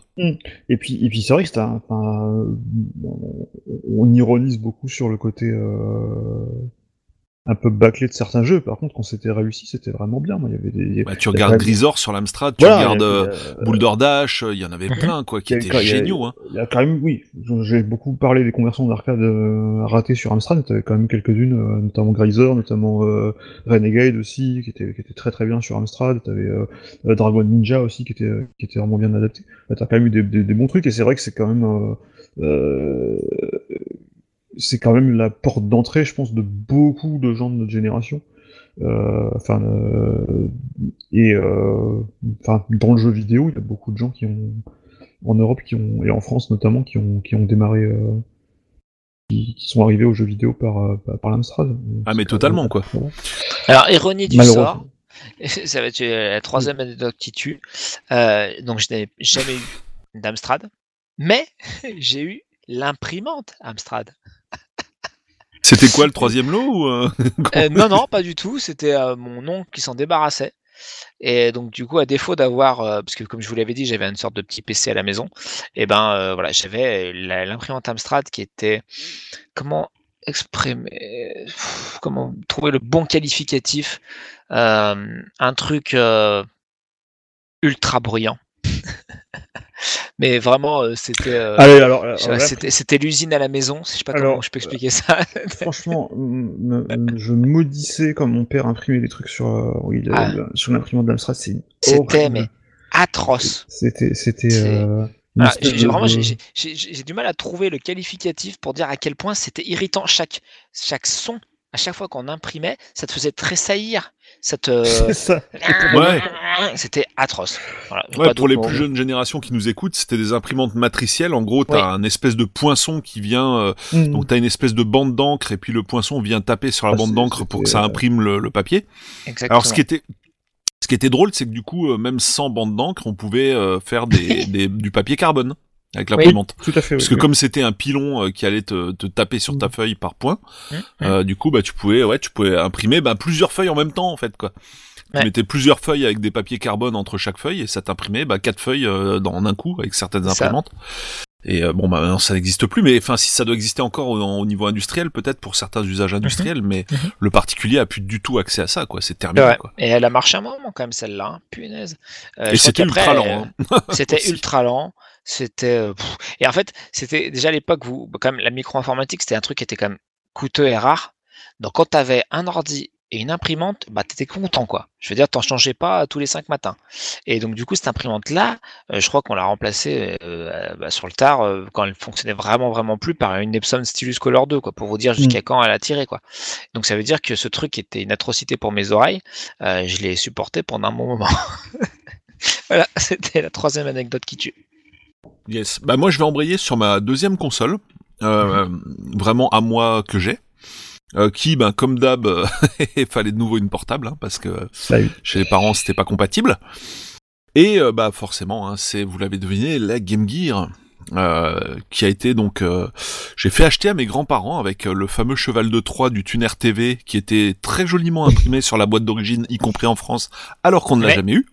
Tout à fait. En fait, Grand- grande tristesse pour moi. Voilà, ça fait partie de mes prévisions euh, complètement Alors, ratées, parce que je suis expert en prévisions ratées, en fait, faut le savoir. Ce qui est assez marrant, c'est ce qui est assez marrant, c'est que s'il l'avait sorti euh, en France, j'aurais quand même pu moi capter la télé belge avec. Ah oui, t'étais à la frontière. Mais en fait, je mets, moi, dans ma logique, en fait, Et dans la logique de n'importe qui, tu te dis, si c'est imprimé sur l'emballage, vendu tu l'auras. dans ton pays, Hmm. c'est que à un moment ou à un autre, les gars, ils vont te le sortir, quoi, tu oui, vois. c'est ça. C'est comme si t'avais mis le 64DD sur la boîte de la 64, je sais pas Mm. moi. Et tu te dis c'est pas possible. Bah si, avec Sega, c'est possible. Et du coup, le truc est jamais sorti. Mais au moins, il a quand même eu l'avantage, en fait, le tuner TV, bah, de m'avoir permis de, bah, d'acheter la, con- enfin, de faire acheter la console à mes grands-parents. Bah, c'est c'est un peu la, la même histoire d'ailleurs que, que ce qui a permis à Nintendo de cartonner aux États-Unis, c'est qu'ils ont, c'est qu'ils avaient sorti le robot euh, qui servait Ouais. à rien, mais qui montrait que c'était pas une console, que c'était un truc éducatif. Oui, parce que justement, voilà. En fait, Voilà. Ce qu'on n'a pas précisé, c'est qu'aussi à cette époque-là, donc euh, années 80, quoi, euh, les consoles étaient quand même rela- Alors déjà, c'était quasiment mort, c'était relativement mal, enfin, ouais, mal vu, et que vu qu'il n'y avait pas forcément de boutique spécialisée en jeux vidéo, c'était vendu en grande surface. Et donc, Mm. notamment le créneau Nintendo, c'était de vendre ça comme un, des jouets comme des solutions Mm. ludiques que comme des consoles. Donc effectivement, c'est pour ça qu'aux États-Unis, ils avaient euh, mis Rob, euh, voilà, et qui, bon, qui est vraiment pas un jeu très très intéressant à mon goût, mais euh, voilà pour dire, bah attendez, non, c'est c'est c'est un, un jeu, c'est une expérience. Le euh, tuner, le, tuner TV, ouais, c'était, c'était le rêve. Ah bah ouais, moi je, euh, bah, comme je vous l'ai expliqué, moi c'était différent parce que bah, vu que j'ai pas le droit non plus de regarder la télé, euh, bah, du coup, non mais ouais, j'avais j'avais tous les droits. Euh, et, et du, Ah, du reste coup, les je me devoirs, suis dit, punaise, ah bah les devoirs, par contre j'étais bon en devoirs. Euh, le, la, la- la Game Gear, du coup, le fait de pouvoir avoir un jour le teneur télé, c'était le rêve. Et pire que ça, non, euh, mais ça, c'était le rêve ultime. mon, mon meilleur ami qui était franco-japonais, je lui ai dit, punaise, mais va au Japon et puis tu me le ramènes, quoi. Et puis il est revenu du Japon, il fait, mais en fait, ça sera pas compatible. Je l'ai vu, mais ça sera pas compatible. Je fais, Voilà, là j'ai pleuré. Et puis surtout quand j'ai compris, parce qu'au bout d'un moment, quand même, tu grandis et tu te dis, non mais et il sortira pas. c'est pas possible autrement, il sortira. D'ailleurs, en, par- en, parlant on parlait d'Amstrad. Amstrad avait sorti un moment un pack où tu avais le CPC 6128 ou 464, je sais plus. Mhm. Ouais, il y avait le tuner aussi, ouais. Et tu avais un tuner TV euh, avec. Ouais. Et tu vu que je pouvais regarder la télé dans ta chambre parce que l'Amstrad, leur, leur gros argument de l'Amstrad, c'est que tu avais ton propre écran, qui était de super qualité, Bah ouais. qui était de Oui. très bonne qualité d'ailleurs. C'est vrai. Euh, mais ouais, le tuner, alors, alors, le tuner TV de la, de la, de la Game Gear, il y a un truc encore plus fou, c'est que tu as un câble euh, Euh, audio, euh, audio vidéo. Audio-vidéo pour brancher un magnétoscope dessus. Une entrée, en fait, t'as une entrée vidéo, ce qui est oufissime, en ça. fait. Ouais. Tu peux jouer à Cyberpunk 2077 sur ton ta ça. Game Gear. Euh, non, ouais, mais enfin, alors, moi, le souvenir que j'en ai, alors déjà, c'est le souvenir d'avant de l'avoir eu, où en Mhm. fait, un pote à moi l'avait eu avant moi. Et euh, mais j'étais fou quoi. Mais je crois que le, le gars a dû me tuer quoi. Il devait me maudire parce que mais tous les jours, limite, si je lui demandais de me recréer le jeu en me le racontant en fait quoi. Ouais. Je l'ai tanné mais un truc de fou. Et quand je l'ai eu, euh, bah c'est là qu'il m'avait dit justement ouais. euh, J'avais dit alors Shinobi il est bien Shinobi. Il m'a- il m'avait dit mais vraiment c'est mieux que sur Mega Drive quoi. J'avais dit non mais c'est pas possible quoi. Je veux dire c'est une console 8 bits machin, Mega Drive 16 bits. Bon après voilà quand j'ai vu le jeu bah j'ai compris qu'il avait raison quoi. C'était vrai. Euh, enfin bon moi je l'ai toujours préféré à Revenge of Shinobi sur euh, alors pas pas à tous les Shinobi de la Mega Drive mais typiquement par rapport à Revenge of Shinobi moi je le trouvais vraiment supérieur en tout point vraiment enfin j'ai déjà, déjà parlé dans d'autres Mhm. émissions mais le fait de d'ailleurs c'est un des rares Shinobi enfin les deux hein, le 1 et le 2 GG Shinobi 1 et 2 Mhm. sont les rares Shinobi du coup à te permettre de bah, de switcher de Shinobi en fait T'as Oui, plusieurs oui, t'as Shinobi de personnes. parce que l'écran était couleur, donc du coup pour marquer le coup, ils se sont dit bah on va mettre un shinobi euh, vert, un shinobi rose, machin machin. Chacun ayant leurs propres aptitudes et débloquables dans des après des boss. Et du coup c'est aussi un des bah c'est un des rares c'est le seul shinobi de l'époque où tu peux attaquer avec quatre niveaux dans le sens que tu veux. euh, ce qui, est- ce qui n'existait pas avant sur Shinobi et ce qui n'a jamais Mm. existé après d'ailleurs je crois Ouais. Bah, ça me dit rien je connais pas la version Saturn mais ça ça va pas tarder euh, et du coup, euh, le jeu était absolument démentiel. En fait, le, le fait de pouvoir attaquer le jeu dans plusieurs sens différents, euh, en fonction des aptitudes qu'on veut avoir au début, ça te permettait de débloquer des trucs ou pas dans certains cas. Enfin, c'était vraiment le jeu était vraiment dément. Et puis qu'on- Et puis, euh, et puis en fait, enfin l'écran, c'est vrai. euh, là, j'ai- enfin quand j'y ai joué rétrospectivement, là j'en ai racheté une fonctionnelle il y a pas longtemps. Je me dis mais attends, c'était vraiment ça ou alors il y a des condensateurs qui ont pas été changés ou comment ça se passe? Euh, Alors, j'arrive jamais Je à savoir dit mais c'est pas exactement possible en fait quoi. Si c'est ça, euh, mais j'ai pas l'impression que, que le- Moi je me enfin, souvenais pas je- que c'était aussi pourri en fait quoi en vrai. C'était, c'était vraiment. Moi, je me rappelle. euh, eh, Mais en fait, Castle of... je, je me rappelle de Castle of Illusion qui était vraiment pourri. Et, euh, et parce fait, que tu Mais pas non, mais moi, à je me souviens pas de ça. aussi parce qu'ils avaient des. Non mais Non, moi, non, en moi fait, dans mes fait- souvenirs, Castle, Castle of Illusion, c'était une merveille absolue en fait, tu vois. Non, mais le, jeu est super. Le jeu est super. C'est un. euh, Non mais même est graphiquement, que- c'était une, moi ça m'avait décroché la mâchoire quoi. Oui, mais par contre, euh, en fait, moi à l'époque, je trouvais. Alors, j'aime- l'écran, je le trouvais joli. Par contre, moi, ce qui m'a toujours dérangé sur la Game Gear, c'était la rémanence qui était quand même Oui. Euh, vraiment. Bah, elle m'avait dérangé avec. Sonic, mais avec les autres jeux, ça passait encore, je trouvais. Et euh, moi, je me rappelle, rétrospectivement. Après, j'ai- moi, j'ai, euh, je crois que j'ai joué à trois, comme je disais euh, tout à l'heure, j'ai joué à trois jeux sur, euh, sur Game Gear à l'époque, c'était Castle of Illusion.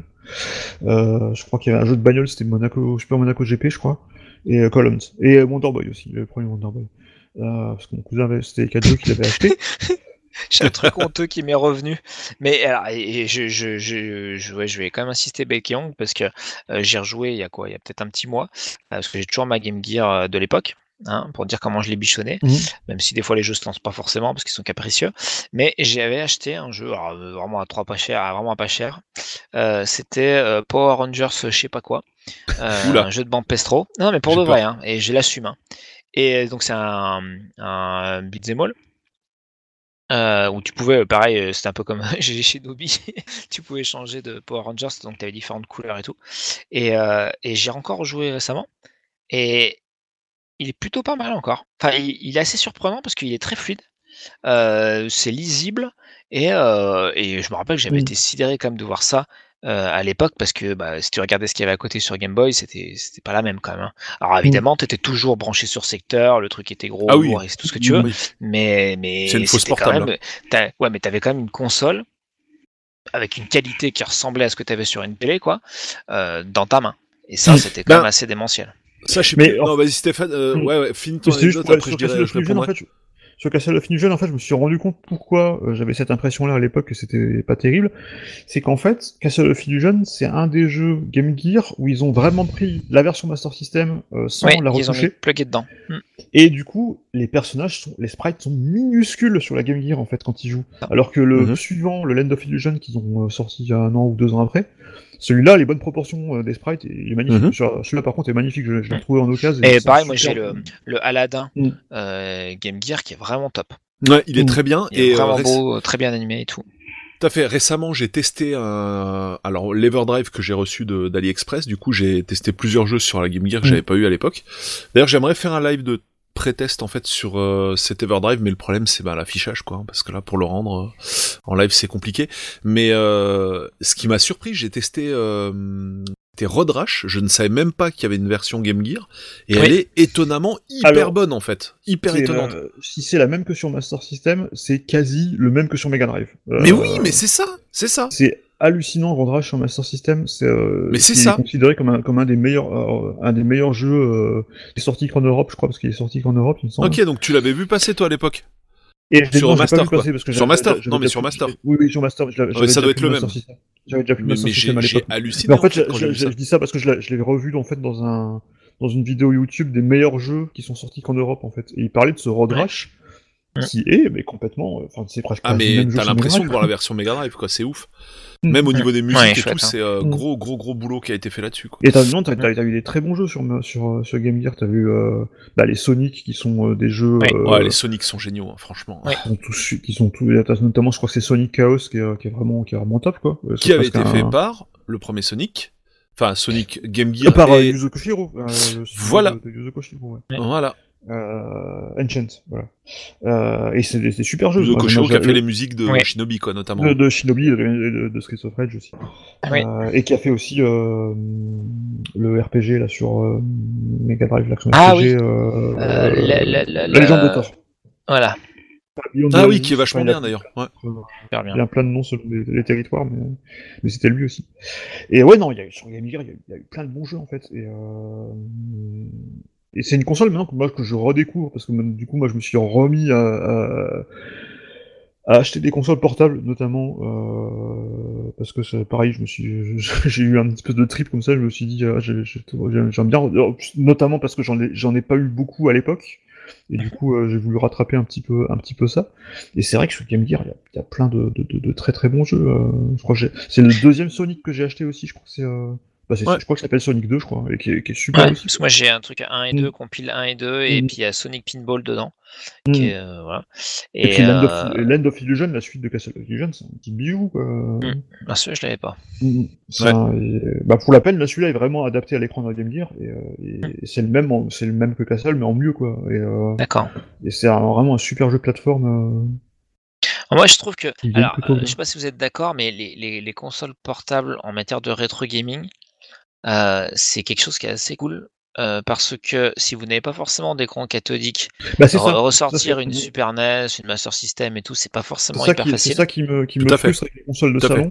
J'ai pas le matos, j'ai pas, j'ai, pas Ouais. encore euh, réussi à trouver un CRT. Et puis t'as euh, pas forcément envie à chaque fois de. de Et puis t'as pas la place, t'as- pas, t'as pas non plus Ouais. la place, les consoles faut les brancher et tout, alors que les consoles Mm. portables. Puis alors, si t'as une PS5, euh, bah, c'est fini, t'as plus de Mm. place. Donc, euh, Voilà. donc effectivement, c'est plus compliqué. Alors que t'as, t'as ton Game Boy ou ta Game Gear, c'est quand même un peu plus euh, facile à, à transporter. Puis je sais pas, je trouve qu'il y a un trip, il y a, il y a- il y a quelque chose avec les consoles portables. Un, bah, vu que l'écran est plus petit. Bah, même si c'est moche, enfin que t'as très voilà, peu de pixels c'est- et tout, Oui, bah, tu vois moins le de problème, loin ça passe, voilà.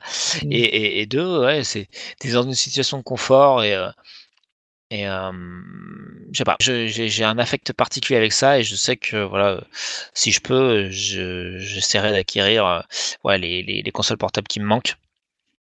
Euh, Ouais, parce que carrément. ouais, il y, a un- il y a un affect particulier. Petite lynx.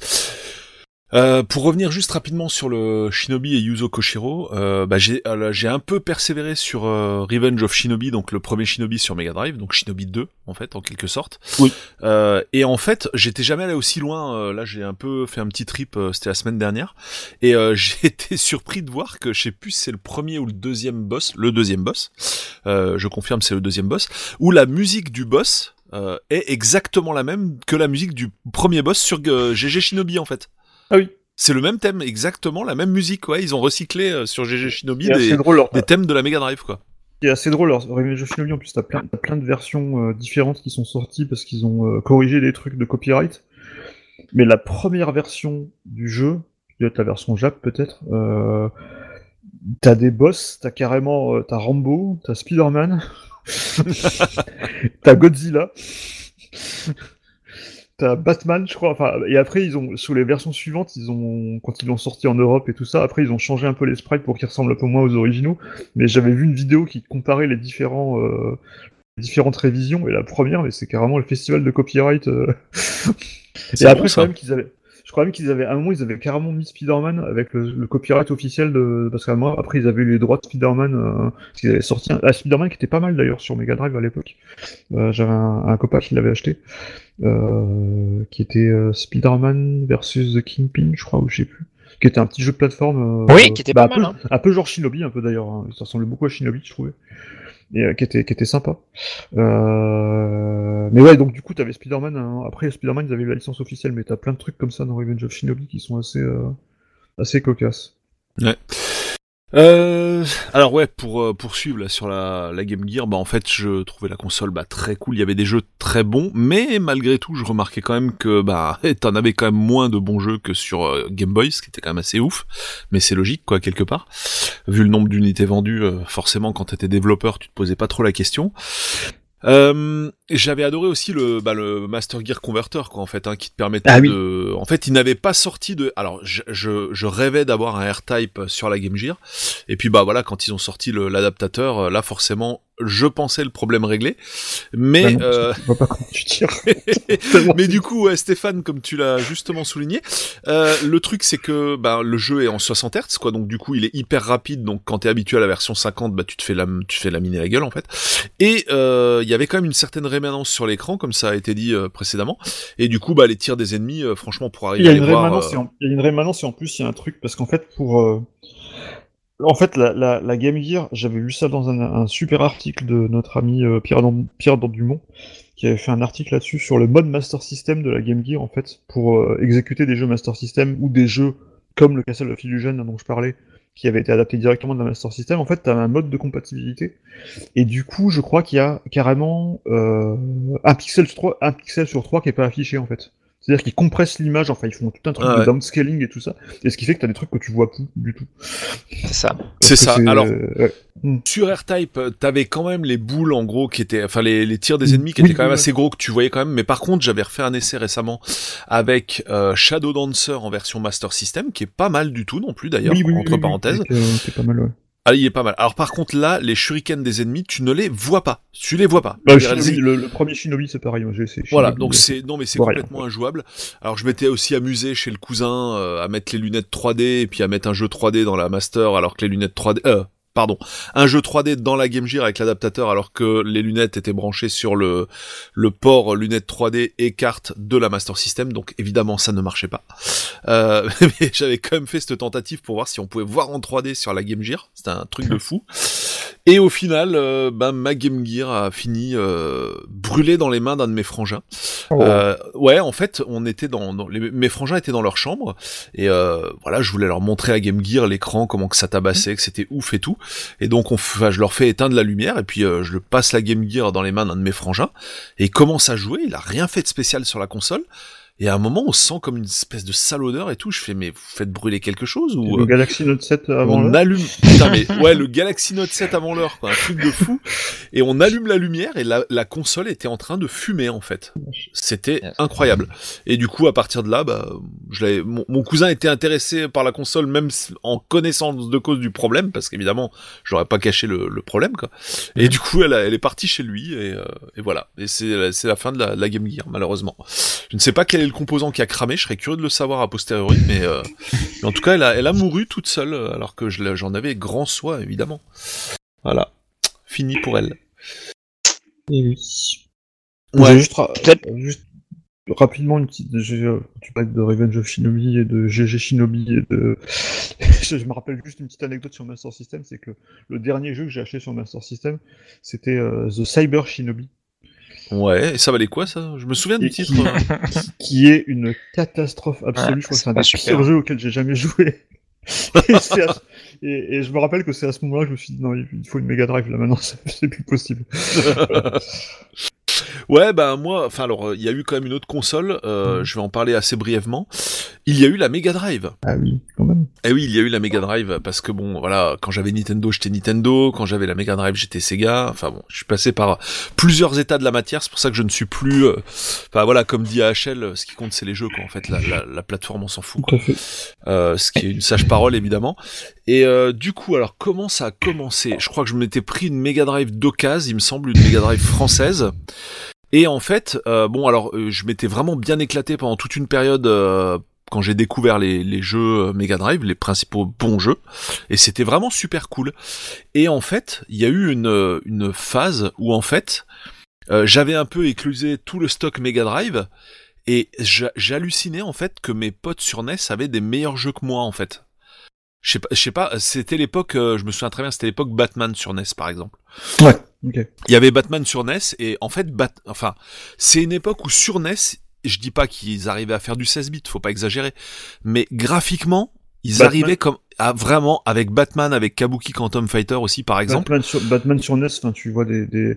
il y a, y a un, un compte Twitter qui est excellent que, que Aaron Otaku avait, euh, Ouais, ouais, avait cité c'est hyper important. Il y, a, il y a pas longtemps, c'est un compte en fait qui publie des captures, enfin des photos d'écran pour la peine, euh, de jeux. Enfin, il il fait un comparatif en fait entre euh, la ROM émulée sur un écran moderne, donc toute pixelisée, avec le jeu tel qu'il était à l'origine sur un CRT.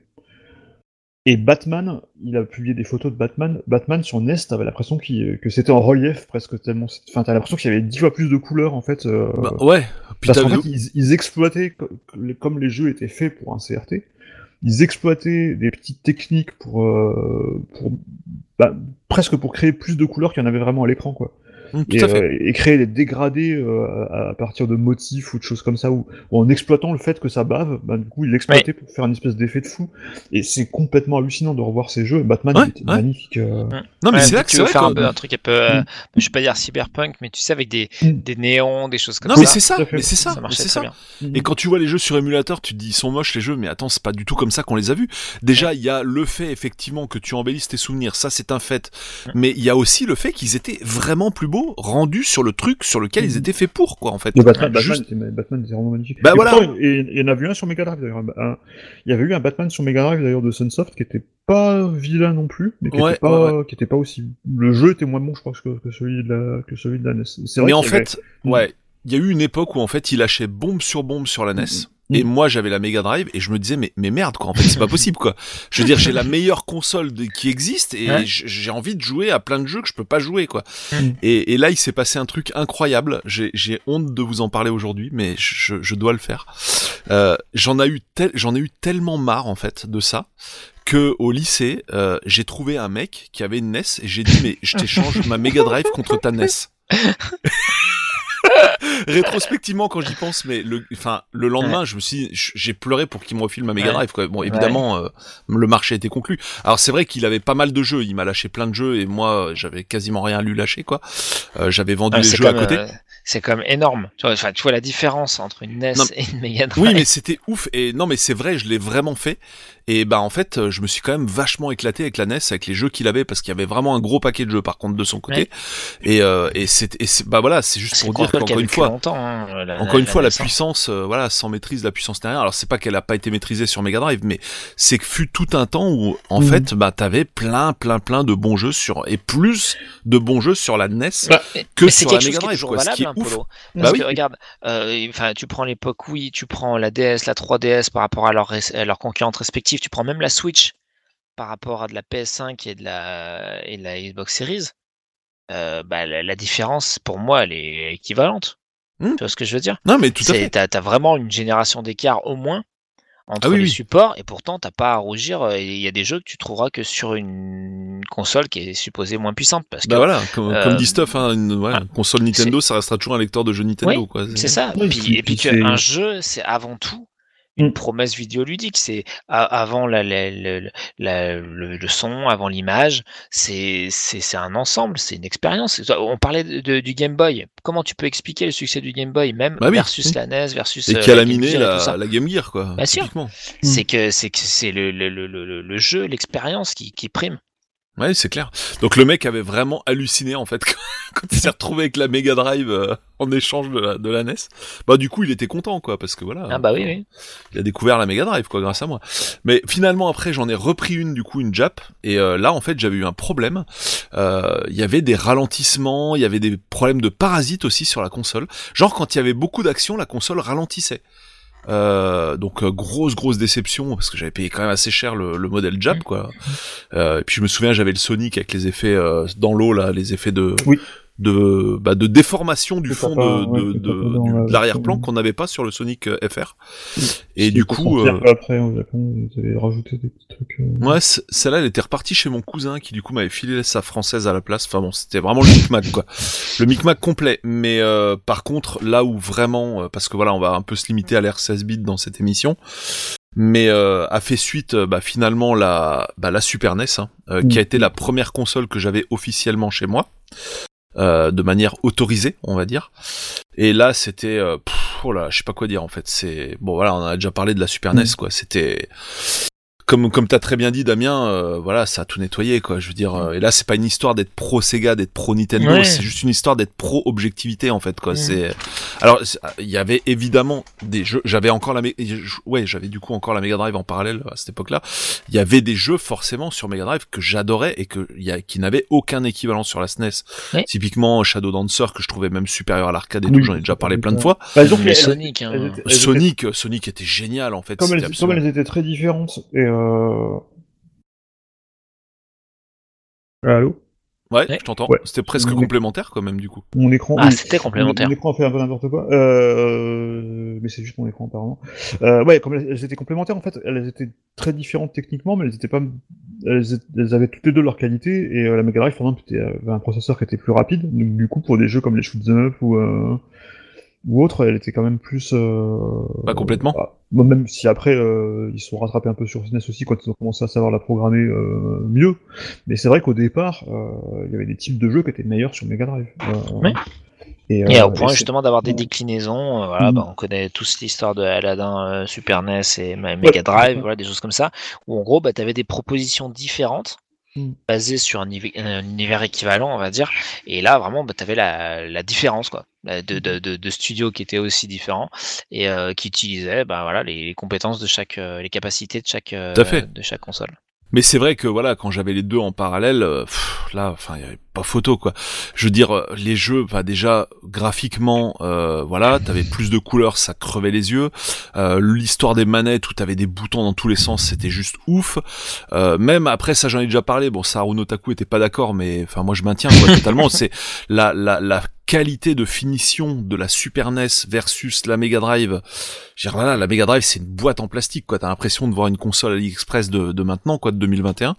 Euh, là où la Super NES était vraiment un Je- putain je- de tank quoi. Mais franchement, je, te- c'était je te trouve. Disons que moi, non, alors, il y, a- y a un truc. je suis pas complètement d'accord parce que je les trouve quand même bien. Je dirais pas qu'elles sont mal finies.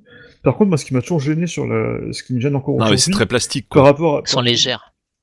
Ouais elles voilà. sont légères et elles sonnent creux. C'est surtout ça. Mais oui, mais non, mais c'est de ça que je Oui, parle en oui, fait. oui. Non, la finition extérieure, elle, enfin, elle était chouette. Et d'ailleurs, j'ai toujours préféré le design de la Mega Drive Mm. à celui de la Super NES. Ça, c'est une parenthèse. Mais Non, la, euh, la bah- Super NES, je la trouvais vraiment esthétiquement très quelconque, pour pas dire mauvaise, Voilà. Euh, pour pas dire moche en fait, quoi. Voilà, c'est, euh, je, je la trouvais pas terrible. Attention, ça tape là quelque part. Oui, bah, Euh, c'est ma ma Mega Drive que je. Ah, c'est la Mega Drive. Il sonne creux, voilà. Il Oui, fait voilà, le donc test, ça- ouais, ça sonne creux quoi. Ça, tu ne peux pas faire avec une Super NES, c'est pas possible. Non, non, tu casses la table. Mais, Mais non, mais mais- par contre, la Mega Drive était belle en fait. C'est Oui, voilà. ça, ça c'est clair. Et même les manettes étaient belles, plus belles que Ouais. je trouvais que celles de la Super NES. Ouais. mais même le Master System, hein, qui était quand même assez, assez joli, beaucoup plus joli que la NES. Oui, Euh, non, mais L'autre fois, je l'ai porté il y, a, indiscutable, il, y quoi. a, il y a trois jours. T'as l'impression de, ouais, de, je sais pas, voir du papier quoi, tellement elle est légère. Oui, C'est- oui, oui, c'est- non, mais c'est hallucinant. Ça- Non mais c'est hallucinant. Et, et même, en fait, moi, je, je- moi, j'ai m'accrochais beaucoup aux petits détails, en fait, quoi. Et, euh, et y en- la Super NES s'en est bourré. Typiquement, euh, le premier détail, moi, qui m'a pas échappé du tout, c'est les manettes anti-arrachage. La prise manette anti-arrachage. C'est-à-dire Ouais. que, en fait, en gros, la Mega Drive, si tu as mémé qui passe entre toi et la télé, la console part avec. Et mémé Oui. marche dessus et t'as plus de console, quoi, tu vois. Ouais. La ports, Super euh, NES, voilà, quand quelqu'un passait devant la télé et t'arrachait la manette, la manette, la prise manette Super NES est prévue pour s'arracher immédiatement en fait. Ouais. Euh, là où Ah, c'est ouais, c'est sur- les, les vieilles prises Atari en fait. en oui, fait. c'était des prises DE9 euh, pourries et là en fait, euh, bah t'avais vraiment une putain de connectique propriétaire qui, qui faisait un beau clic quand tu la cliquais dedans et qui Mhm. s'arrachait très facilement dès que quelqu'un se prenait les pieds. Euh, donc moi c'est un truc qui m'avait pas échappé. Pareil le, le la, enfin comment dire la sensation de qualité quand tu fais le clac, tu sais que tu démarres la console Ouais. et que t'as le verrouillage cartouche qui se met Mm. en place, bah, t'as Ouais. vraiment l'impression. Et d'ailleurs, en fait, c'est confirmé. Enfin, je veux dire, quand tu démontes une Super NES, quand tu vois la gueule du bouton Mm. power, mais le machin, c'est hallucinant, quoi. C'est Ouais, vraiment. C'est increvable, mais c'est Mm. increvable. Tu vois que les mecs, ils ont, ils ont fait des crash tests avec la bécane, ils ont fait des, des pires tests dessus pour, pour vraiment que. Alors après, voilà, je parle pas du vieillissement des composants, hein, je parle vraiment Mm. juste à l'époque quand on l'a vu, l'impression que ça a fait. Pareil, Ouais. les patins, les le genre d'autres détails qui m'échappaient Mm. pas. Les patins, t'en avais quatre sur Super NES, il y en a toujours Ouais. eu sur toutes les européennes. Quand sur Mega Drive, t'en avais que deux à l'arrière et à l'avant, t'avais le pauvre plastique qui venait euh, quand t'avais un- une surface, euh, tu sais, genre un plan de travail euh, bien glossy et tout, ça Mm. venait grincer dessus, c'était dégueulasse. Ouais. Et, et voilà quoi. Et enfin, tu voyais le, le matos, mais c'était hallucinant quoi. Et puis, Non, puis même, je trouve qu'il y avait une. Même entre. Enfin, par rapport à la Super Famicom, euh, ils avaient quand même déjà repensé. Enfin, quand tu vois le, le- le visuel des deux, on sera peut-être pas d'accord, mais moi je trouve la Super Famicom moche et je trouve Ah, la. NES jolie. euh, tu parles de quoi? Du modèle américain ou euh... Euh, oui, du modèle. euh, Enfin, les Super Famicom et Super Nintendo, c'est pareil, mais par Oui, contre, c'est la. la- par contre, pourquoi j'ai donc la, la, la- comment ils appellent ça, la NES euh, américaine? Comment Ouais, bah, appellent la Super NES, Super, quoi, la euh, Super Nintendo NES. Entertainment, Ouais, c'est ça. La Super NES, euh, donc blanche avec ces espèces de trucs violets là. Ah non, ça c'est atroce. euh, voilà. Atroce. Euh, alors que la Super NES, enfin la Super Nintendo, euh, elle, elle est euh, avec des bords bien lisses, enfin bien arrondis, pardon. Elle a une belle finition, il y a des couleurs. Enfin, c'est, euh, je trouve ça beaucoup plus euh, family friendly et beaucoup plus, euh, mais dans le bon sens du terme. C'est un truc que tu pouvais fièrement mettre dans ton salon. En disant, Bah, bah voilà, j'ai la Super NES quoi. Enfin, j'ai la Moi, Super je, me Nintendo. rappelle, je, je me rappelle qu'à l'époque, il y en avait qui les a trouvé un peu euh, joués, la, la Super, la Super NES. Parce qu'elle avait un côté un peu coloré. Bah, elle est colorée, ouais. Ouais. Moi, Enfin, notamment sur la manette, mais au-delà de ça, Ouais, j'adorais leur logo d'ailleurs avec les, les quatre Ouais. points là. euh, on a, on moi, a vu ça chez plusieurs marques euh, chez par la Google. suite. Bah, Google, Microsoft à un moment. Mais, mais- euh, mais moi, j'ai- toujours adoré ce design j'aurais été, j'aurais été trop triste si c'était la version américaine qui était sortie en France comme. Ah euh, ouais, non, mais non, là j'aurais pleuré, mais laisse tomber quoi. ouais, C'était c'est une ça. horreur. ce, Voilà. design est tellement beau, Ouais. les, boutons, les couleurs des boutons. Ah, et, et- et vraiment, ça fait, ça transpire la, la, la, la qualité, quoi. C'est vraiment, ça. tu sens que tu, tu la prends de tous les côtés. Et même, c'est, alors pas chez moi, mais chez mes potes, il est arrivé de voltiger par voilà. Euh, tu savais que bon, elle- elle- il y a risqué fort qu'elle marche, quoi. Euh, C'était compact, c'était, ouais, je sais pas. Et tu disais, tu parlais du bouton power et même le bouton eject. hein. Ah oui, Euh, non, mais bien sûr, le bouton éjecteur qui Quel- se coinçait jamais, quoi. Pareil, Alors, ça, avec l'usure, ça pourrait se coincer ou la saleté, mais jamais, Alors, alors, jamais. par contre, jamais. j'ai- un petit bémol sur la qualité de fabrication. Bah, c'est la, la couleur du plastique qui, qui Ouais, jaunissait. oui, ça, ça d'une part, mais ça c'est pratiquement toutes les consoles. Ma, ma Dreamcast, je je peux même plus la regarder tellement elle est, elle est jaune. Et... Ce qui est assez marrant d'ailleurs sur la, ma, ma Dreamcast, euh, donc qui, qui- que j'ai depuis euh, 4, euh, 2000, fin 2000. Euh, ce qui est marrant, c'est qu'elle est jaune, sauf le modem. Le modem est blanc. le modem a pas jauni. Tout le reste de la console a jauni, mais pas le modem. C'est marrant. Euh, mais ouais, non, là- non, par contre, j'ai un bémol sur la hum, Super NES. Alors, je sais pas si c'est moi qui étais mal tombé sur mon modèle qui était euh, euh, qui avait des, des mauvaises manettes ou quoi. Mais alors, les, les, les L et R euh, sont, ont claqué super. Oui, rapidement. pareil, pareil, j'ai eu le même problème. Voilà. Pareil. Euh, C'est la, la, la, la charnière, euh, ouais, oui. elle claque. Mm, mm. Ouais, c'est un, c'est un, Bon, c'est- c'est vrai, que c'est- c'est- c'est vrai que c'est aussi un, un- un- je je pense que c'est un, un syndrome Street Fighter 2 parce que je pense Oui, que c'est quand on ce a, que j'ai Ouais, ça aussi, quand on, ouais, ouais, quand tout on a fait. découvert Street Fighter 2, on s'est Ouais. mis à, à bourriner sur les LR pour faire des, des Hadoken et des. Non, non, mais c'est le temps, ouais. c'est un, c'est un problème euh, récurrent sur la machine. Et donc euh, voilà, donc c'était pas, c'était pas que moi. Mais c'est vrai que c'est le seul défaut que j'avais, que je trouvais. euh, c'est vrai, j'avais oublié celui-là. à, cette, à cette manette, mais sinon c'est vrai que c'était un tel. Mais surtout, bonheur. Je trouvais que, alors pareil, c'est c'est un détail, mais euh, tu vois, la, la différence de couleur permettait Mm. vraiment d'identifier les, les, les boutons. Mm, mm. Euh, parce que toi sur Mega Drive, euh, la version 6, euh, 6 boutons, euh, pff, c'était compliqué de, de s'y retrouver. Là, c'était bien identifié. En plus, tu avais l'espèce de, de groupe. Tu avais X, Y qui étaient ensemble, et A qui étaient ensemble. Je sais pas, je trouvais ça hyper chiadé. Euh, ouais, enfin, c'était vraiment bien pensé, quoi. Et, Et, puis c'est, euh, et puis c'est toujours bien exploité dans les jeux. Tu vois dans. Oui. euh, Ah bah oui, non, mais laisse tomber. tu quoi. vois dans les, in- tu vois dans les interfaces de. euh, c'est notamment l'interface de Super Metroid. Quand tu mets le jeu Oui. en pause, t'as les. co- Tu vois, c'est, intégré. euh, les boutons sont intégrés dans l'interface du jeu, quoi. Enfin, Mm. toujours, Non, mais tout à fait, toujours- non. T'as toujours ce- cette impression, et c'est pas qu'une impression d'ailleurs, c'est qu'ils le font vraiment. C'est qu'ils, Ouais. c'est qu'ils exploitent vraiment le matériel à fond, comme Ouais. une partie du jeu en fait, comme si c'était. C'est ça. Alors, la, la déclinaison de ça, Mm. euh, on en parlera dans une prochaine émission. euh, c'était bah, la GameCube, oui. ou oui. le GameCube, Ouais. comme vous voulez. déjà- Parce déjà- que la, la- voilà, et ce qui est marrant, c'est qu'ils avaient interverti, interverti un peu les touches, parce Mm. que sur la Super NES, le A était rouge et c'est le B sur GameCube, le Mm. Y était vert et c'est le A sur GameCube, etc. Mais euh, euh, un petit parallèle très rapide euh, qui, euh, qui vient de m'être soufflé par, euh, par la- une remarque de Polo justement sur le fait que la manette puisse euh, se, se débrancher quand mémé passait, euh, c'est la Xbox 360. Non, la Oui, euh, première- là, c'est le, c'est Non, le, c'est le la- câble, ce câble se pétait en deux, en fait. Ah non, Non, non, même non, depuis la la Xbox première. 360, la, la. Euh, t'avais une, euh, euh, t'avais une première partie câble donc USB vers euh, un embout, euh, je sais pas si c'était C'était pas- propriétaire ou c'était- pas, qui C'était la était première. détachable. Non, non. C'était la Non, mais première. c'est La Xbox sur les deux, 360. non La Xbox 360. euh, Oui, oui, tout à fait. Non, non, t'as euh, raison, c'est sur la euh, 360. Et, et- et- et elle reprenait aussi sur ses boutons les couleurs. Oui, tout à fait. Oui, Euh, non ouais. on avait A, B, X, Y, et en plus tu reprenais les couleurs, quoi. Et, Oui, c'est marrant, ils se sont appropriés le truc, en fait. Ils se sont, mais carrément, ils se sont dit, bon, alors d'accord, on sait qu'on a fait une bêtise sur la manette de la Xbox. Qu'est-ce qu'on pourrait, même s'ils ont rattrapé un peu le tir avec la- le modèle S de la première Xbox, euh, mais que- que- qu'est-ce qu'on peut faire pour avoir une manette vraiment quali, qui parle à tout le monde et euh, qui soit euh, un peu plus dans l'optique aussi euh, familiale, etc. Et je pense que vraiment, Ah ils oui, ont pris la manette Super Nintendo, NES. Ah bah ils oui. sont dit, bon alors, manette qui peut se détacher si mais elle passe, ok. Manette de, avec les boutons colorés, etc. Les noms, on met ça, ok, hop, et c'est parti, quoi. Mmh, et, tout à fait. Et, Mais ce qui voilà, mais, c'est le... mais- mais au- au-delà de ça, Mmh, Puis Nintendo a rajouté des boutons, on Mm. en rajouta au milieu aussi. au- au- Au-delà de ça, en fait, la- la- enfin, si tu, tu prends la manette de la Super NES, c'est le le modèle des manettes modernes, en fait. Enfin, de quasi Oui, bah, tu prends les, notamment tout ce qui est 8-bido, etc. Euh, même, enfin, tu vois, même- ils ont repris exactement le même form factor, c'est ça qui est, qui est fou quand même. Même, Oui, il te manquait plus que les analogiques, quoi. même après les Tout manettes de même après les manettes de PlayStation et tout, enfin, c'est toujours, c'est- c'est- ils ont inventé le truc du, du, du 4 boutons sur, euh, C'est ça. Ouais, du ouais. 4 boutons en diamant et, euh, et des, et des Ouais, LR. les, voilà, les Mm. gâchettes, euh, les après, boutons quoi. de tranche Mm. à minima, Mm. effectivement. Euh, c'est, euh, ouais, c'était la, la première euh, définition d'un standard qui, dans les grandes lignes, n'a pas tant évolué. Pas Non, tant évolué. ça, Il y a plus moins de... Euh, Même si mais- eux-mêmes ont essayé de, de le casser un peu avec la, Oui. la 64 et la... Bien sûr, mais voilà. Là, ça, ça- ça témoignait d'une recherche euh, d'être un peu euh, disruptif. Euh, parce que quelque part, comme la Super Nintendo, tu prends la manette Super Nintendo, c'est quasiment l'inverse de la manette NES. Qui était très rectiligne, etc., euh, euh, austère et tout ça. Là, on est tout en rondeur, euh, avec plus de boutons, des couleurs, etc. Enfin, je trouvais ça personnellement j'appréciais plus. Euh, et, euh, et, GameCube, on est sur un, encore une fois une autre promesse, et 64, j'en parle pas.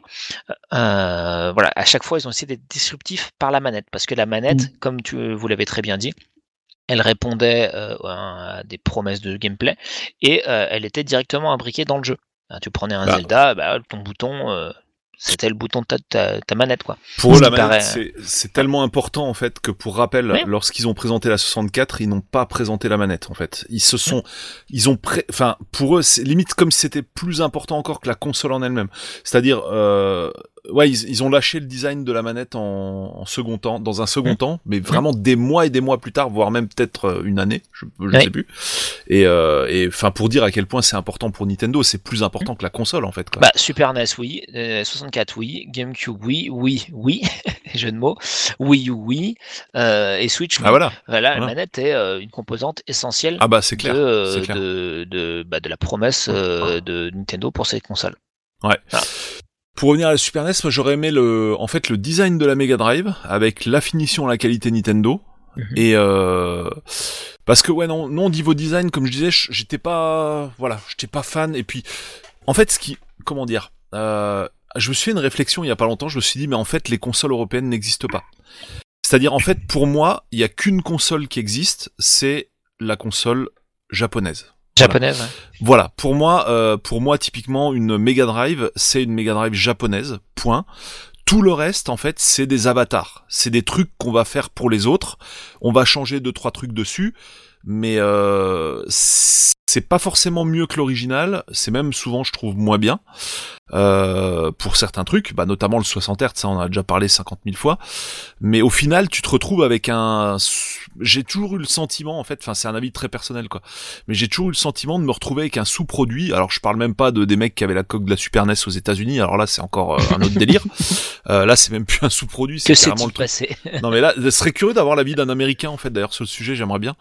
Euh, Stuff, si t'écoutes les podcasts US, je sais pas ce qu'ils en pensent. Est-ce qu'ils ont sont- déjà ils sont- ils ils sont ont déjà parlé de ça ou pas? Ils- eux, ouais, bien sûr, ils sont toujours des... notamment ils étaient désespérés quand la, quand la, la Super NES Mini était sortie, euh, qu'ils avaient la plus moche. Oui. euh. Oui.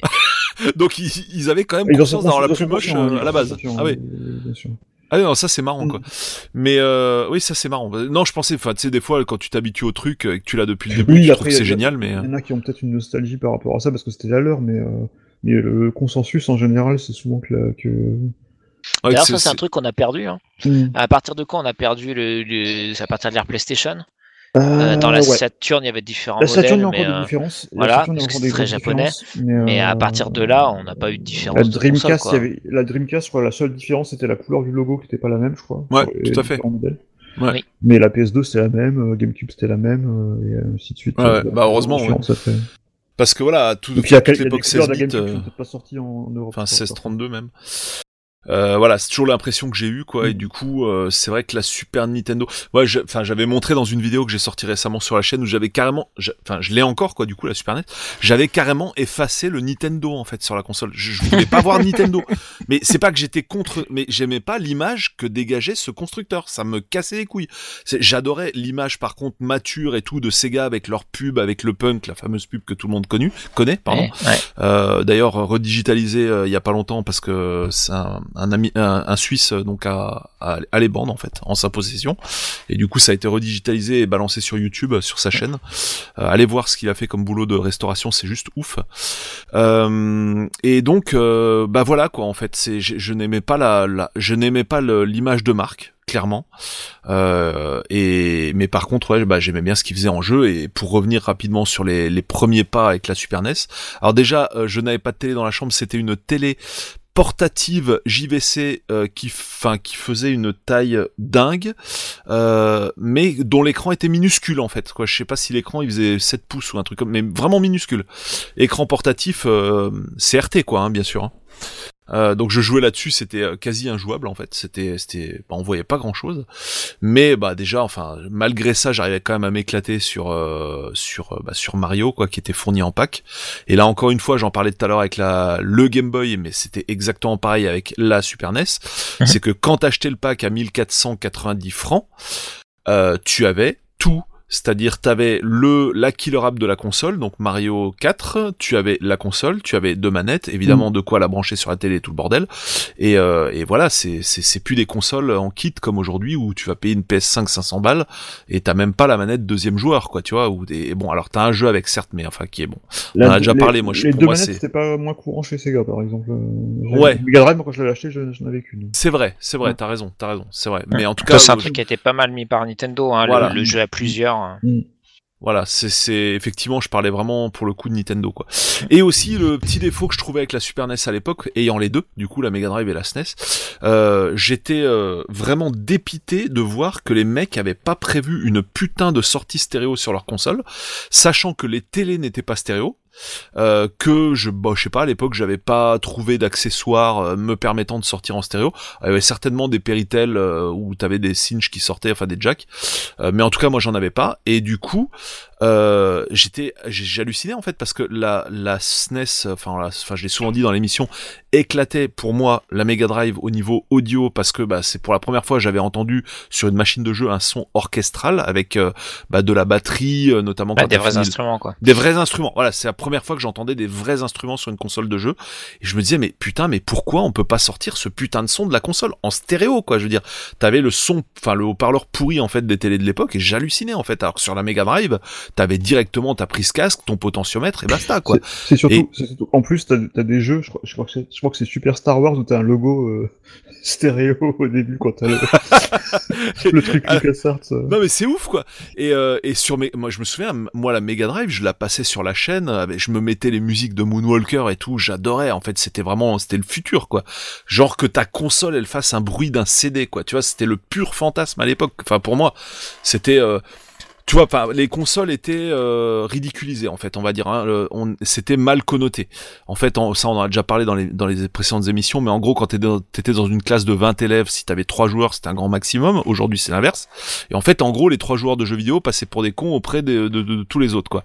Et du coup, t'avais vraiment envie de ces petits trucs qui te crédibilisent le- ton matos dont les autres se, se moquaient, en fait, tu vois.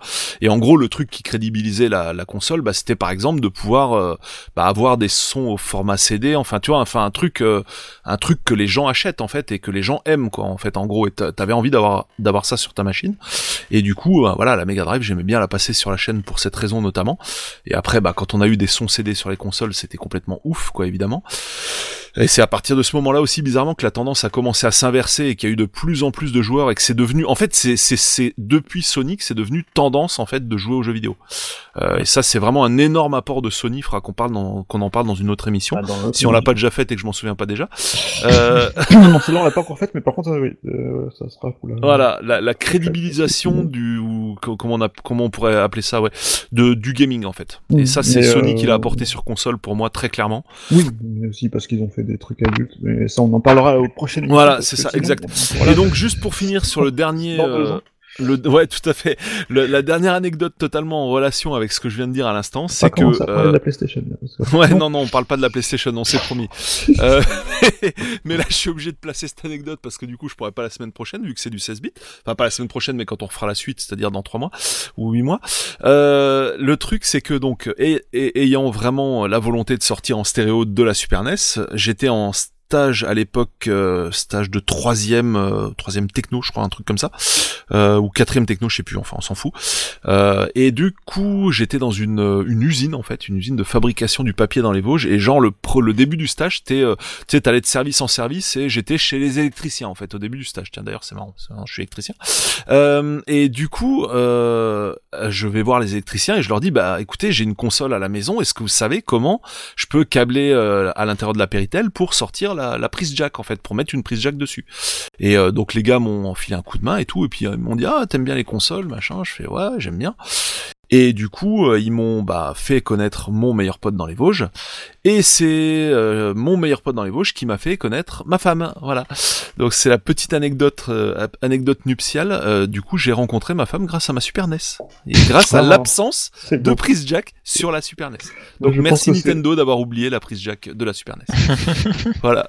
Voilà, c'était magnifique. euh, Une magnifique anecdote Anecdote. pour conclu- conclure une tout aussi magnifique émission. et- Voilà, voilà. Bon, et ben, les petits amis, je pense qu'on a fait le tour. Oui. Euh, oui, on l'a bien fait. Après c'est deux heures et demie, voire euh, voire quasi trois. et puis du coup, on se retrouve dans deux semaines. Yes. Et ben ouais. Voilà, salut à tous, merci de nous Salut avoir suivis jusque-là. Comme d'hab, pour réagir, euh, les réseaux sociaux, dont vous avez tous nos pseudos en description, également la chaîne YouTube de l'émission ou bien Apple Podcast, euh, les commentaires. Ah, Go, Et si vous voulez écouter la première partie, Oui. eh bien, c'est l'épisode 28 de la saison 1 Tout de à fait. parcours de gamer.